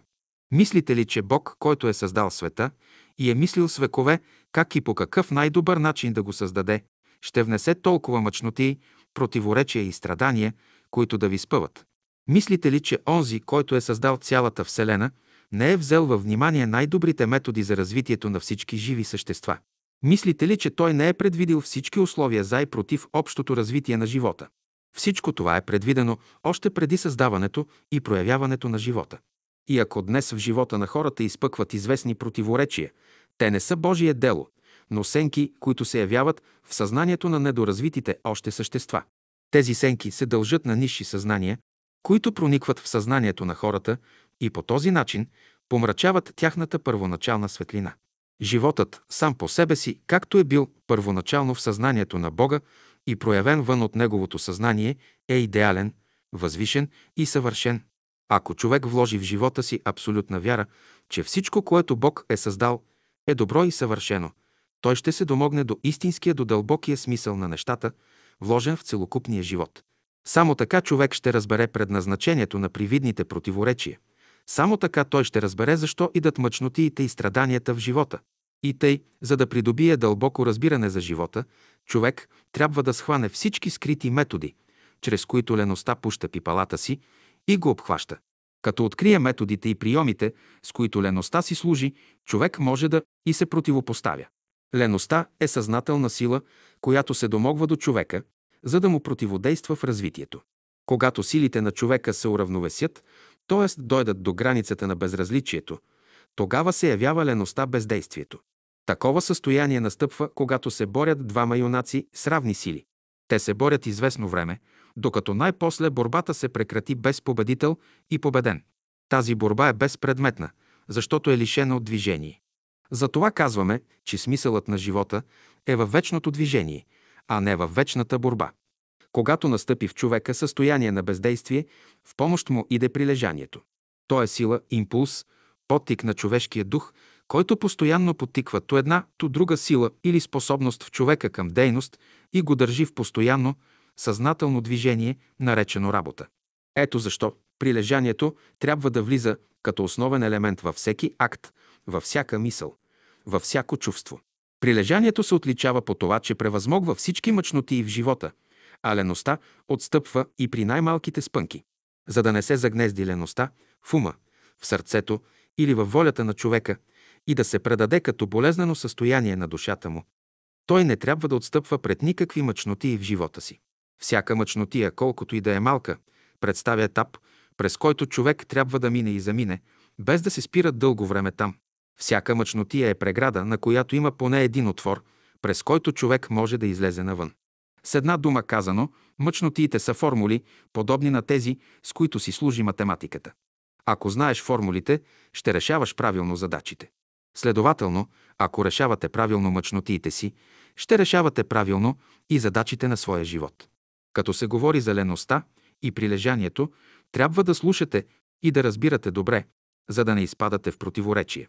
Понякога ленивият си мисли, че е божество, за което всички трябва да работят. Той счита себе си за център на Вселената и мисли, че ако работи или се мръдне от мястото си, редът и порядъкът в света ще се наруши. В известен случай ленивият заема положението на философ или учен, който мисли, че само той има право да учи хората как да работят и живеят. Ако някой се осмели да му даде някакъв съвет, той казва, аз свърших моята работа, свърших с учението и с молитвата, разбрах какво нещо е любовта. Сега не ми остава нищо друго, освен да седя неподвижно на едно място, като точка във Вселената, около която всички останали точки да се движат и да работят, този човек може да държи лекции на хората върху прилежанието, без той сам да го прилага. Той търси охолния живот и удоволствията. Говори меко, тихо и спокойно, като философ. С никого не се кара, външно е благ и спокоен, усмихва се наляво и надясно. Ако някой му противоречи и не иска да свърши работата, която му възлага, той вади няколко звонкови монети от кесията си, дава му ги и казва «Искаш ли да станеш прилежен? Направи това, което те съветвам и не ме заставяй да губя спокойствието си. Ако аз наруша спокойствието си, ти ще изгубиш живота си, защото ще станеш причина да се измени равновесието във Вселената. Изпълните ли желанието на ленивия? Той казва за вас. Ето един будала, който не разбира смисъла на живота. Ленивият обича да дава съвети на хората. На едного казва, иди да копаеш на лозето. На друг, иди да ореш на нивата. На трети, чети, учи да не останеш сляп. Той само седи, излежава се, подсмива се на слабостите на хората. Някои наричат ленивия вътрешен аристократ. Той се движи бавно, с достоинство и съзнание за себе си, като си дава вид, че всичко разбира. От кога води началото си леността? Още от времето на първия човек. Като останал без работа, Той пожелал да надхитри природата, да й се наложи. Но разумната природа не обича лъжите, не обича бездействието, не обича да се престъпват нейните закони. Дълго време тя мълчала и наблюдавала човека, докъде ще отиде в своето безумие. Като видяла, че тази работа няма да се оправи сама, тя всеки ден туряла на гърба на човека по една прашинка. Понеже се поддал на леността, човекът не изтърсвал сам праха от гърба си, но очаквал да дойде някой отвън да го очисти. Дълго време чакал, но никой не дошъл да му помогне, докато най-после на гърба му се събрал толкова прах, че започнал да прониква в съзнанието му. В резултат на това, животът му започнал да се изопачава, да губи смисъла си. Той не разбрал, че причината за помрачаването на съзнанието му е в самия него. Натрупването на човешкото съзнание с прах го довело най-после до крайно затластяване на организма, при което той огробял, обезобразил се, изгубил своята красота. Той се чудел на положението, в което изпаднал и си казвал, какво стана с мене, че се измених толкова. Има нещо безмислено в живота, ден след ден той се отпущал, докато се оформил като ленив човек и се поддал на бездействието. Много от страданията и безпокойствата на съвременните хора се дължат главно на бездействието. Човек може да прояви леността във всяко отношение, в учението, в придобиване на добродетели, в работата си и така нататък. Леността се прояви и в Соломона, като качество на човешкото естество. След като Соломон придоби големи знания и голяма мъдрост, леността тури крачето си и в неговия ум, и най-после той каза – суета на суетите, всичко е суета. Многото знание е тежест на духа, след тази философия Соломон се предаде на ядене и пиене в живота си. Той потърси причината на леността в себе си, но не можа да я намери. И тъй, правилният и естествен път в живота е пътят на прилежанието. Докато прилежанието е заседнало дълбоко в човешката душа, човек върви в правия път на живота, в който всички сили и способности се развиват правилно. Прилежният е всякога радостен. Като се връща от работа, той е тих и спокоен, доволен от себе си, че е свършил нещо. Той има свой актив и пасив. Няма по-голямо благо за човека от това да стане прилежен. Каже ли някой, че скърби за своите непостигнати желания, това показва, че той е бил ленив. Само ленивият мисли, че не може да постигне желанията си и не прави никакви усилия. Недоволството е състояние, което следва леността. Те вървят заедно. С други думи казано, леността е майка на недоволството, затова ленивият изпитва вътрешно недоволство от себе си. Изучавайте качествата на леността и на прилежанието от психологическа гледна точка, за да разберете вътрешната страна на новия живот, който искате да придобиете. Прилежанието показва на човека методите и законите, с които може да работи. Леността пък отклонява човека от правия път. До известна възраст някои деца са активни, прилежни, но след това тръгват по пътя на леността и изгубват смисъла на своя живот. Помнете, леността е майка на злото, а прилежанието майка на доброто. Това е вътрешно, психологическо различие между злото и доброто. Тъй, щото, ако ви питат как и отде се е родило злото, ще знаете, че леността е негова майка. Леността е цивилизация, която е родила злото. Злото има свой ефект в света, защото често произвежда избухвания, експлозии в човека. Едно е утешително, че силата на злото не е постоянна. В злото действа остенът. Волът оре на нивата, върши работа, защото остенът го побутва от време на време. Конят препуска, служи на господаря си, защото къмшикът играе върху гърба му. Обаче нито волът, нито конят работят по своя добра воля. Остенът и къмшикът са причина за тяхната дейност. Следователно, ако човек има в себе си стимул, подобен на остен или на къмшик, който го заставя да работи и върви напред, това не е правилна дейност. Така и ленивият работи. Когато искат да накарат ленивия да работи, насила ще го заставят. Но това не е доброволен акт, а насилие. Силите на ленивия са пасивни. Той си казва, кой ще се мъчи, кой ще прави усилие на мозъка си да възприема това или онова знание. Няма защо да се мъча, Бог не е създал човека за мъчение. Като излезе вън на слънце, ленивият погрее малко гърба си, после влезе в стаята на сянка и си почива, каже ли някой, че не иска да учи, да се моли, да работи, причината за това се крие в леността. Ако те заставят на сила да се молиш и да учиш, това не е истинска молитва, нито учене с любов. Ако те заставят на сила да правиш добро, това не е истинско добро. Истинското добро подразбира естествен, здравословен акт на човешката душа. То се върши по закона на прилежанието. Като знаете това, дръжте се за прилежанието, а избягвайте леността. Дойдете ли до някоя спънка в живота си, отхвърлете абсолютно леността от себе си. Ако работите ви не вървят добре, откажете се напълно от леността и прилагайте прилежанието. То разрешава противоречията в живота. То разрешава въпроса за съществуването на злото. Ако леността ви посети, не и се сърдете, слушайте я само какво ще ви говори. Тя ще ви разкаже какъв е происходът и отде е дошла, как се е загнездила в човека и така нататък. Интересна е историята на леността. Тя е жива сила, която разполага с такива тънки приеми и методи, че ако не знаете как да постъпвате с нея, ще се метне на гърба ви и ще ви накара цял живот да я носите. Не е лесно да се освободи човек от леността. Тя може да се вмъкне в ума и на най-добрия и любим ваш приятел, в когото имате доверие, и да ви заблуди и изкара от правия път на живота. Представете си, че при вас дохожда най-добрият ви приятел, когато не сте виждали цели 20 години. Тъкмо в това време вие трябва да правите молитвата си.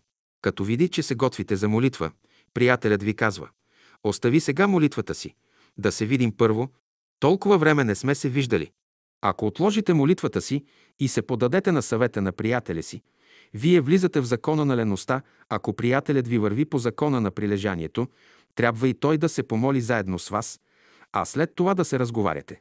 Молитвата е свещен акт, който всеки човек трябва да върши на всяко време и неотложно. Как ще направи молитвата си, това зависи от степента на неговото развитие. Какво прави човек, когато се събуди? Първо той отваря очите си, после вдига ръцете си нагоре и става. В духовен смисъл на думата, отварянето на очите означава пробуждане на човешката душа. Отварянето на очите представя същевременно молитва. Кой отваря очите си рано сутрин? Прилежният човек. Значи, прилежният се отличава с будност на съзнанието. За него всяко отваряне на очите е молитва. Да се молиш, значи да отвориш очите си, да гледаш красивия Божи свят и да вървиш напред, да свършиш малката работа, която ти е дадена през деня. Който седи на едно място и постоянно чете молитви, е ленив човек. В края на краищата той свършва зле. В какво се заключава лошият край?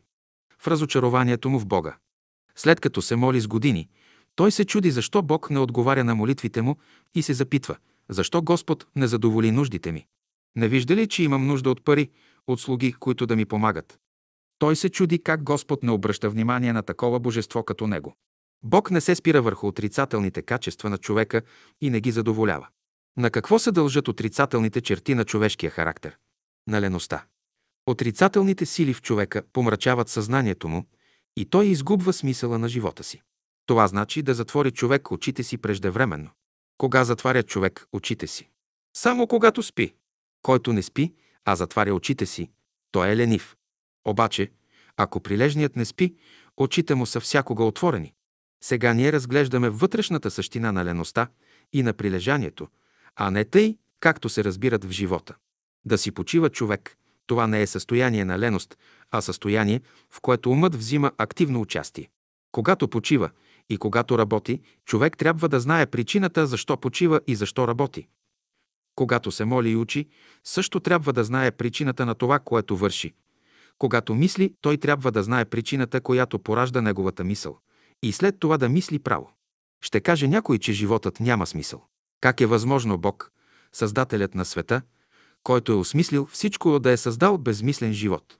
Това е философията на ленивия човек, от която трябва да се пазите. Който се стреми към нов живот и нови разбирания, трябва да бъде благоугоден на Бога. Това значи да бъде човек способен. Прилежният ученик е способен, а способният – даровит. Даровитият ученик е любим на учителя си и на Бога. Бог се занимава с прилежния ученик, а ленивия предоставя на природата, тя да се занимава с него. Какво прави природата с ленивия? Колкото пъти мине край него, все ще остави по една прашинка на гърба му. След това Бог минава край него и като го види потънал в прах, казва Това дете жена последствията на своята леност, но ще научи урока си. Кога ще научи урока си? Когато влезе в духовния свят и започне да се занимава с духовни работи. Като се говори на хората за духовни работи, мълцина се интересуват от тях. Защо хората не се интересуват от духовни въпроси? По две причини. Или не са готови да ги възприемат, или този, който говори върху тях, не ги засяга по същество. И материалният, и духовния свят имат свои добри страни, следователно и двата свята представят интерес за хората. И в двата свята има нещо реално, неизменно, което улеснява изучаването им. Тази реалност, именно, представя вътрешна връзка между всички прояви на живота. В това отношение прилежният се солидаризира с дейността на разумните същества от всички светове и работи заедно с тях. Ленивият, обаче, е краен индивидуалист. Той се отделя от съществата на другите светове, живее само на физическия свят, като се ръководи главно от своята личност. Животът на личността, обаче, не представя идеен живот. Чрез личността човек дохожда до криво разбиране на живота, а това го отклонява от правия път на онази естествена дейност, необходима за всяка душа. И тъй, дръжте в ума си двете идеи за прилежанието и леността. Стремете се към първата, а се пазете от втората. Младите трябва да се пазят от леността, да не остареят преждевременно. Старите трябва да прилагат прилежанието, за да се подмладят. Младостта е външен израз на прилежанието, а староста – външен израз на леността. Добродетелите се развиват в закона на прилежанието, а слабостите и пороците в закона на леността. Младият трябва да прилага закона на прилежанието и да се ползва от най-малките блага, които Бог му е дал за разрешаване на задачите в неговия живот. Влезе ли в сърцето на младия, леността започва да го съветва да не обича всички хора, да не се отваря за любовта. Кого трябва да обича младият? Само себе си. Да обичаш само себе си, това значи да осъкатиш сърцето си. Само онзи не може да обича други хора, освен себе си, който туря пред очите си преграда с тясно отвърстие и от време на време поглежда през него широкия свят. Какво ще види през това отвърстие? Само онова, което е пред очите му, а то не дава представа за обширния свят, който Бог е създал. При това положение, естествено е човек да обича само себе си. Ако един човек виждаш през тясното отвърстие, естествено е да обичаш само един човек. Покажи ми как да обичам всички хора. Това става моментално. Махам преградата пред очите му и той веднага вижда всичко около себе си. Леността туря такива прегради пред очите на хората и ги води в задънени улици. Те поглеждат на една, на друга страна и се питат как може да мине кола по този път. Този път не е за кола. Тогава нека дойдат хора да прокарат нов път.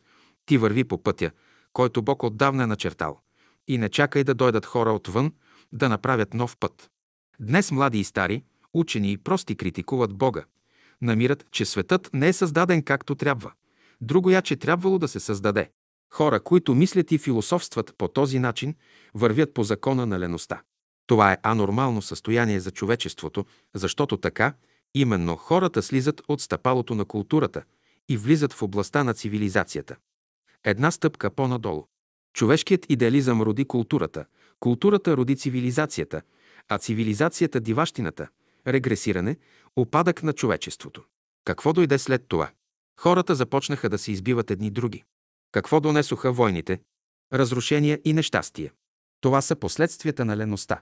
Това не може да се нарече еволюция, но израждане на човечеството. Еволюцията е закон за изправяне на погрешките. Да еволюираш, това значи да вървиш в пътя на прилежанието. С други думи казано, еволюцията включва усилията на човечеството да влезе в закона на притежанието, т.е. в правилните прояви на човешката дейност. Каква е задачата на съвременното човечество? Да се върне към първичния божествен живот. Това е новият живот, чиято философия може да се изрази с няколко думи – да живеем, както Бог живее, да се проявяваме, както Бог се проявява, да работим, както Бог работи, да бъдем като Бога и едно с Него. Постигнеш ли това, всички същества ти стават близки, както са на Бога близки. Всички спорове се разрешават моментално. Само така ще чуете тихия глас на Бога, който ви казва прилежание. То води към правилното развитие на живота. Разберете ли прилежанието и леността правилно, те добиват смисъл за вас. Нужно е да разберете смисъла им, за да намерите истината. Всяка дума е вярна, когато изразява истината. Ако описвам вълка, ще го опиша такъв, какъвто е в действителност. Като описвам леността и прилежанието, ще дам същинските им качества, без никакво преувеличаване или намаляване. Само така думите придобиват истинското си съдържание и смисъл. Ще ви дам метод как да се пазите от леността. Като минавате край нея, турете на гърба и една прашинка и си заминете. Тя ще се зарадва, защото всяка прашинка носи известно благословение за нея.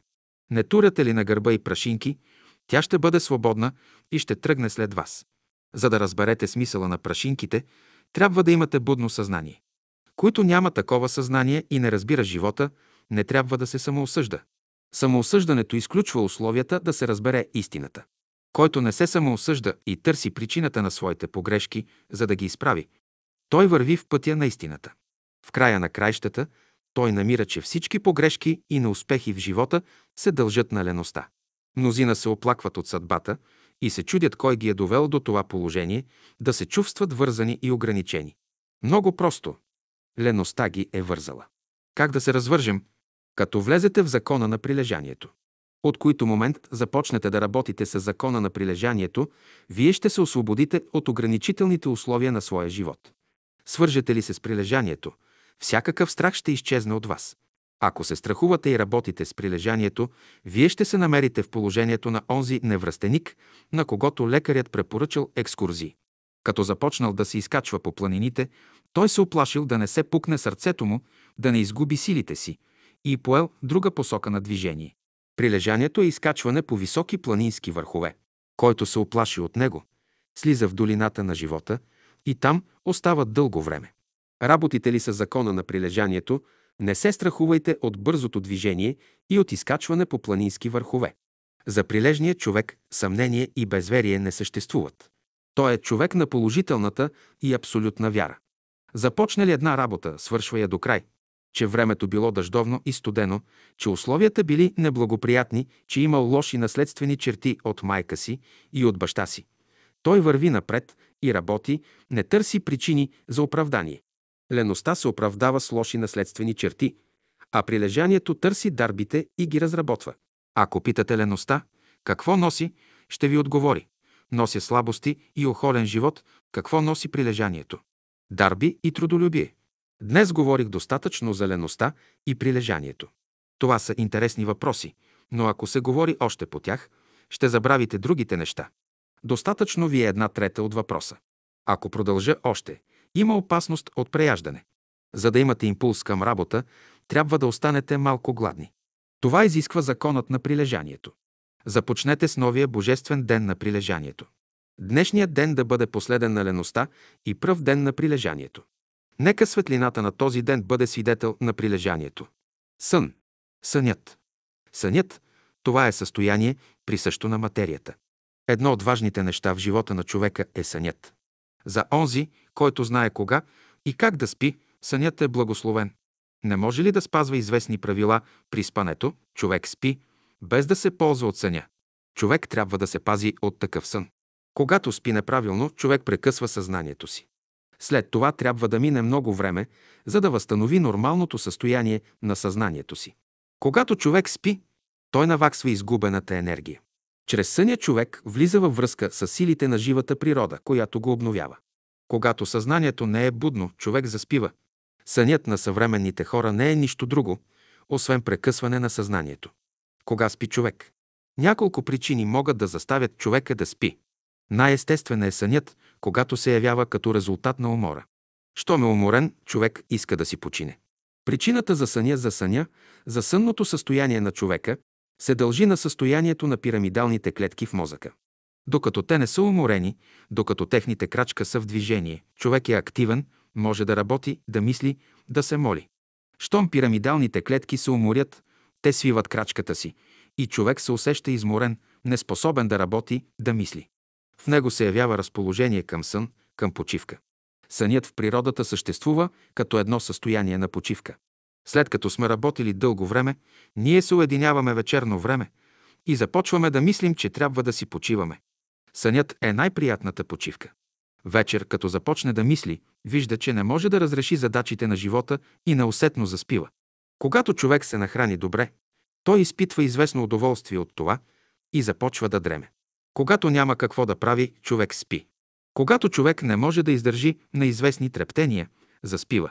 Когато пие вино или други спиртни питиета повече, отколкото трябва, човею заспива.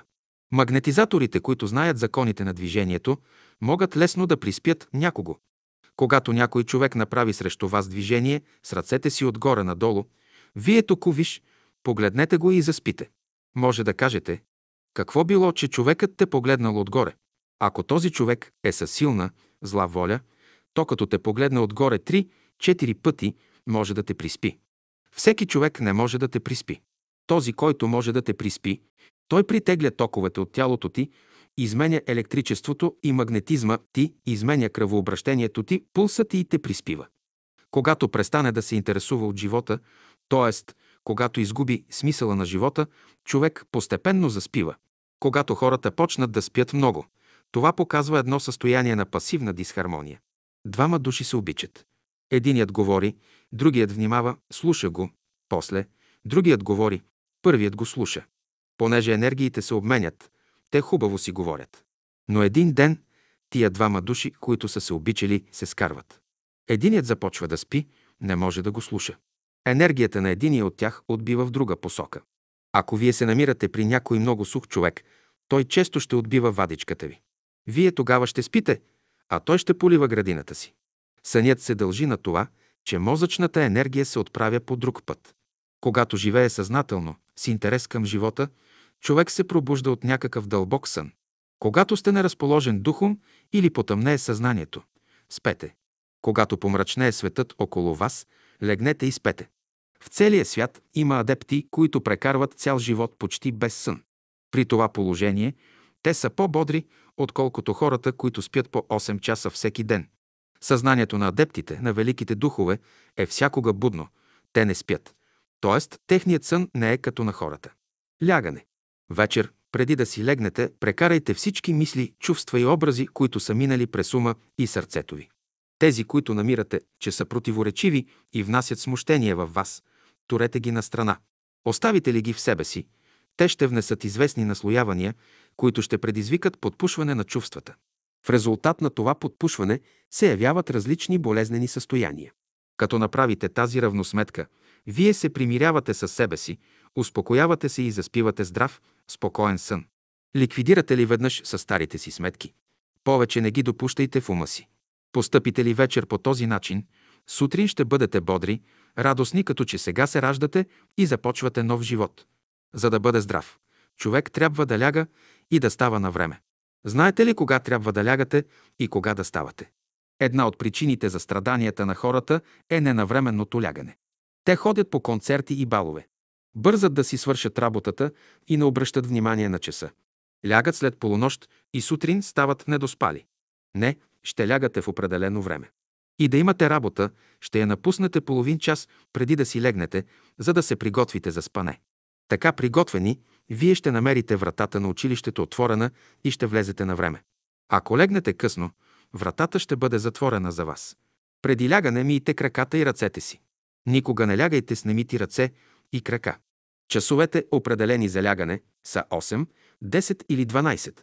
Най-здраво е човек да си ляга в 10 часа.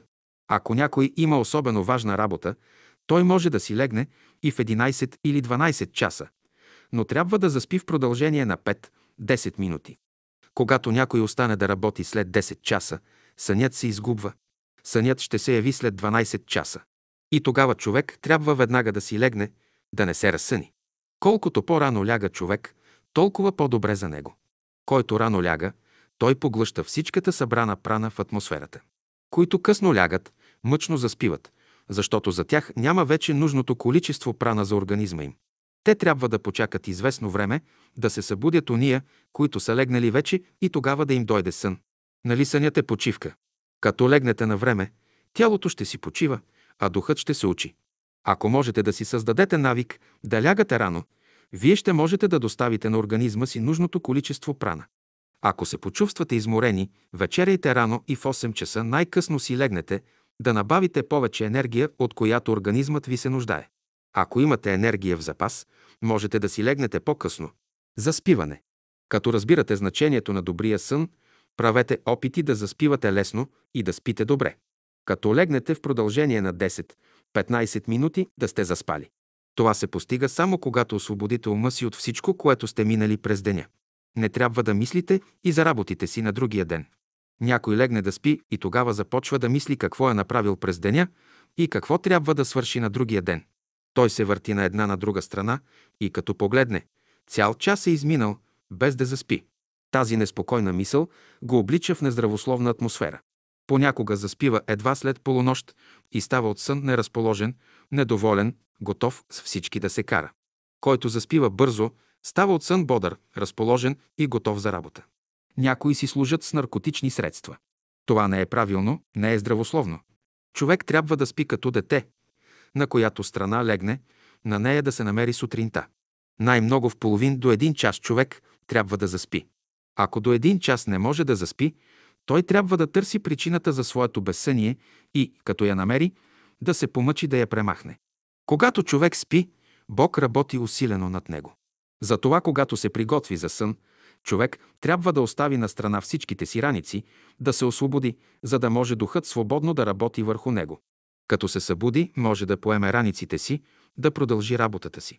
Ако нервната система е крайно възбудена, човек не може да спи.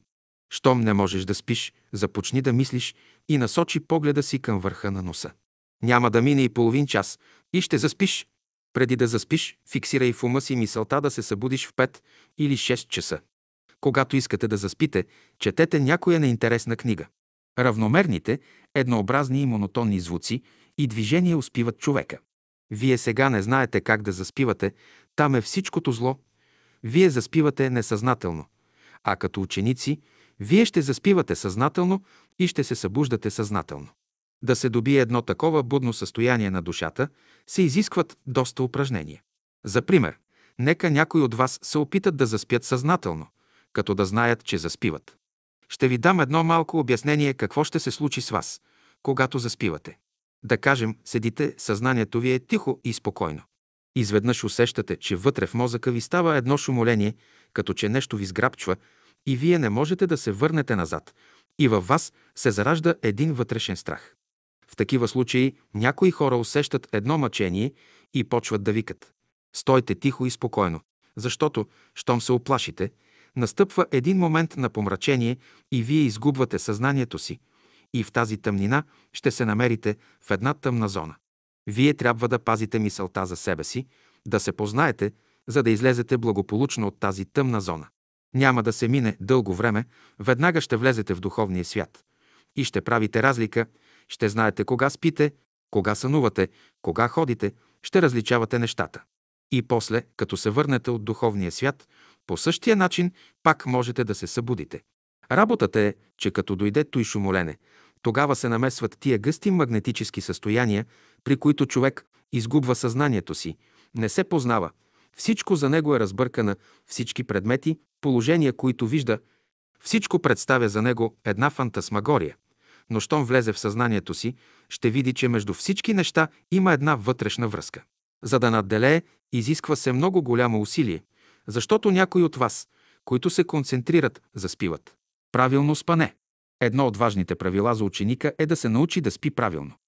Колкото по-добре спи човек, толкова по-здрав става. Сънят има отношение към астралния свят, т.е. към духовния живот на човека. Човек се учи духовно само във време на сън. Ако не знае как да спи, той не може да придобие духовни знания. Защото духовното знание се предава в духовния свят, не в физическия. На земята човек повтаря, изучава и прилага това, което му е преподавано в духовния свят. Като спите, вие отивате в астралния свят на училище. Това, което вечер учите, денем го прилагате. Ако не спите правилно и в астралния свят не можете да учите добре. Щом в астралния свят учите добре, и на земята ще можете да учите.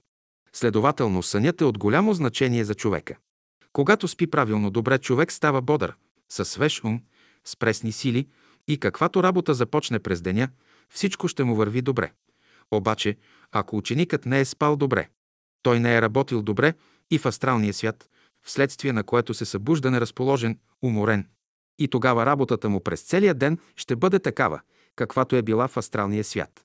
Ето защо, като легнете вечер, кажете си. Сега отивам в училището на астралния свят и желая да свърша добре работата, която ще ми се даде. Който ляга да спи с мисълта, че отива само да си почива, той бяга от училището, отива в гората и на сутринта, като се събуди, казва, нищо не научих.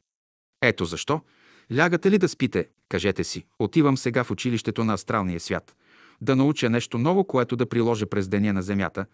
Изкуство е човек да може да спи правилно. Здравият човек има спокоен, здрав сън. На която страна легне вечер, на нея се събужда. Вечер, когато спи, човек напуща физическото си тяло, през което време става пълно пречистване и обновяване на клетките му. Щом тялото се пречисти, човек отново влиза в него и се събужда. Ако е спал добре, тялото му се пречиства добре и той се събужда разположен и обновен.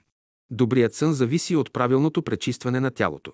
Ако във време на съня дойдат работници, които да работят за човека, да изчистят тялото му, да го проветрят на сутринта, той ще се почувства спокоен и отпочинал. Когато човек спи, Бог работи усилено върху него. 8 часа ще работите вие, а останалото време – Бог. И като почивка, сънят е голямо благословение. Забелязано е, че когато преспи, човек се събужда с една лекота, като че е разрешил някаква задача през съня си. В действителност е така. В съня човек се учи, решава задачите си, които през деня са го смущавали. Затова не бързай да решаваш този въпрос. Преспи тази вечер и на сутринта ще видиш на какъв ум ще бъдеш. За предпочитане е човек да спи при светлина, отколкото при абсолютен мрак. Нощта е тъмна, но никога не е абсолютно тъмна. Безброй звезди светят на небето и внасят успокоение в човешката душа. Страшно е, когато човек изпадне в абсолютен мрак. Излизане. Вечер човек отива в онзи свят, сутрин се връща оттам. Има хора, които знаят закона на почивката и те могат съзнателно да излизат и влизат в тялото си. През време на своето излизане те оставят тялото си на понискостоящите от тях същества, те да се грижат за него, да го обновят, да го пречистят, тогава се връщат. Човек трябва да знае как да спи, имаме предвид положението, което той взема в съня си, за да може двойникът му да излиза от тялото, да намери своя учител, който да му преподава. Вечер, като спите, вие отивате на аудиенция при разумните същества в невидимия свят, да дадете отчет какво сте свършили през деня и да ви дадат оттам програма за работата, която трябва да свършите на другия ден. Наистина, ако вечер не отивате в духовния свят, да получите директиви за работата ви през деня, да приемете добрите съвети на вашите по-големи братя, вие не бихте могли един ден да прекарате на земята. Следователно, красивото в съня се заключава в посещението, което правим вечер на своя дом и връщането ни сутрин на земята, в пансиона, в който сме изпратени да учим, да прилагаме знанието си. Във време на сън човек пътува, ходи на различни места. Прави такива неща, каквито в будния си живот няма никога да направи. Спането е пренасене на човека от един свят в друг свят, дето там може да учи повече, отколкото в будно състояние. Когато спи и сънува различни сънища, човек несъзнателно излиза от тялото си и се разхожда из пространството. Че наистина излиза от тялото си и се разхожда из пространството, се вижда по това, че се връщате освежени и обновени.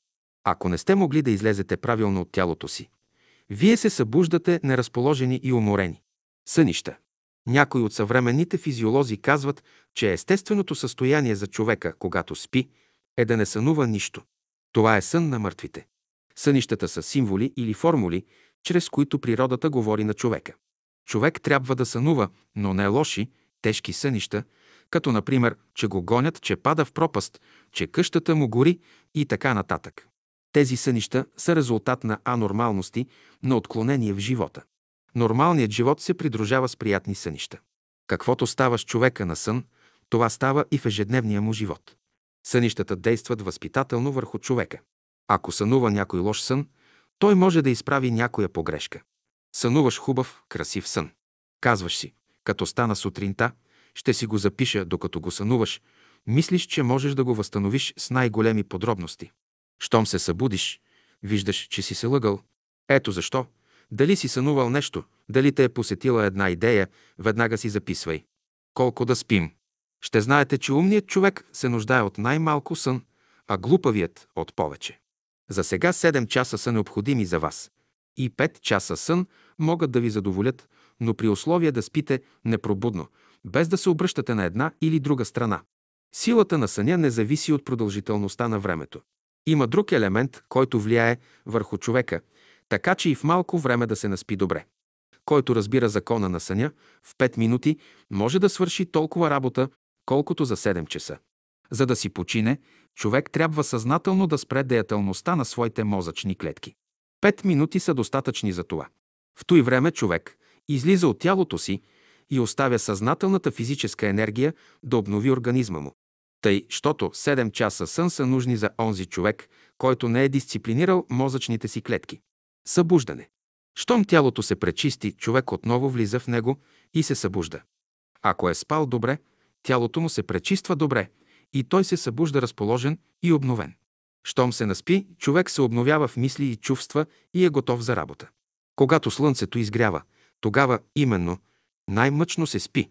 Да спи човек след изгрев слънце, то е все едно да го поставят на някой водопад, чието вълни отгоре го бият. Такова действие има слънчевата енергия върху нервната система на човека. Направете следния опит. Легнете си в 10 часа вечерта и си кажете, че ще станете в 12 часа в полунощ, да свършите някаква работа. Като турите тази мисъл в подсъзнанието си, ще видите, че ще се събудите точно в 12 часа. Щом се събудите по това време, ще си кажете «Нека поспя още 5 минути поне». Какво ще правя толкова рано? Не, щом се събудите в 12 часа, ще вдигнете главата си, ще спуснете краката си надолу, ще се изправите към изток и ще кажете Аз съм господар на времето си и ще го използвам, както намеря за добре, щом кажете така. Ще възприемете една хубава, светла мисъл от невидимия свят. След това легнете с мисълта да станете в 2 часа. Като се събудите в 2 часа, станете пак по същия начин и се изправете към изток. Ще получите още една светла мисъл. И този път ще дойдат изкушения, но ще гледате и тях да преодолеете. Като приемете хубавата мисъл, запишете си я и пак легнете с желание да станете в 4 часа. В 4 часа ще се събудите и пак ще дойдат изкушения, но ще гледате да ги преодолеете. Ще станете по същия начин, както първия път и ще се изправите към изток, докато получите трета светла мисъл. Този опит ще правите в продължение на една седмица. Ставане. Който не ляга на време, не става на време. И сънят му е неспокоен. Цяла нощ се върти на една и на друга страна.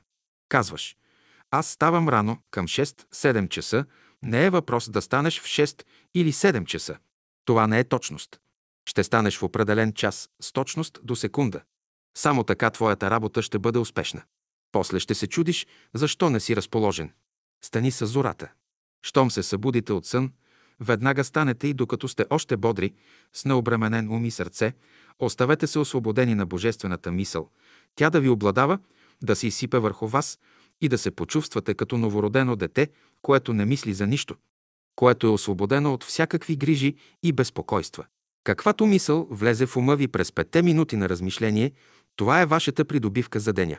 Станеш ли сутрин, нито се почесвай по врата, нито кръстосвай крак върху крак, но застани свободно. Като ставате сутрин, казвате «Какво ще правя днес?» Чудите се какво да правите, а не знаете, че точно определено е каква работа трябва да свършите през деня. Точно определено е каква посока на движение трябва да предприемете този ден. Спите ставате без да знаете каква работа трябва да свършите през време в сън и каква през деня. Ставате сутрин и не помните каква работа ви е дадена.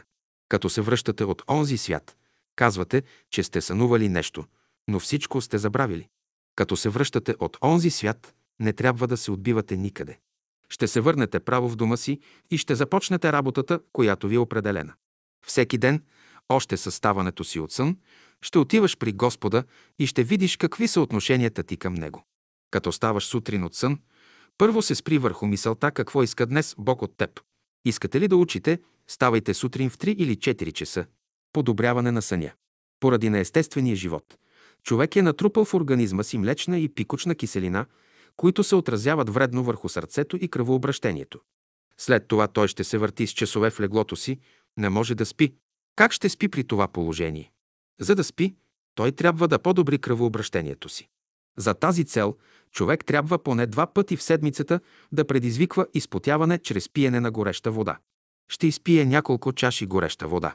Чистата гореща вода помага за освобождаване на кръвта от натрупалите се в нея млечна и пикочна киселини. Добрият сън зависи от правилното пречистване на тялото. Като правите дъждовни бани, ще видите какъв здрав сън ще имате. Ако не можете да спите спокойно, приложете волята си. Да се научите да спите добре.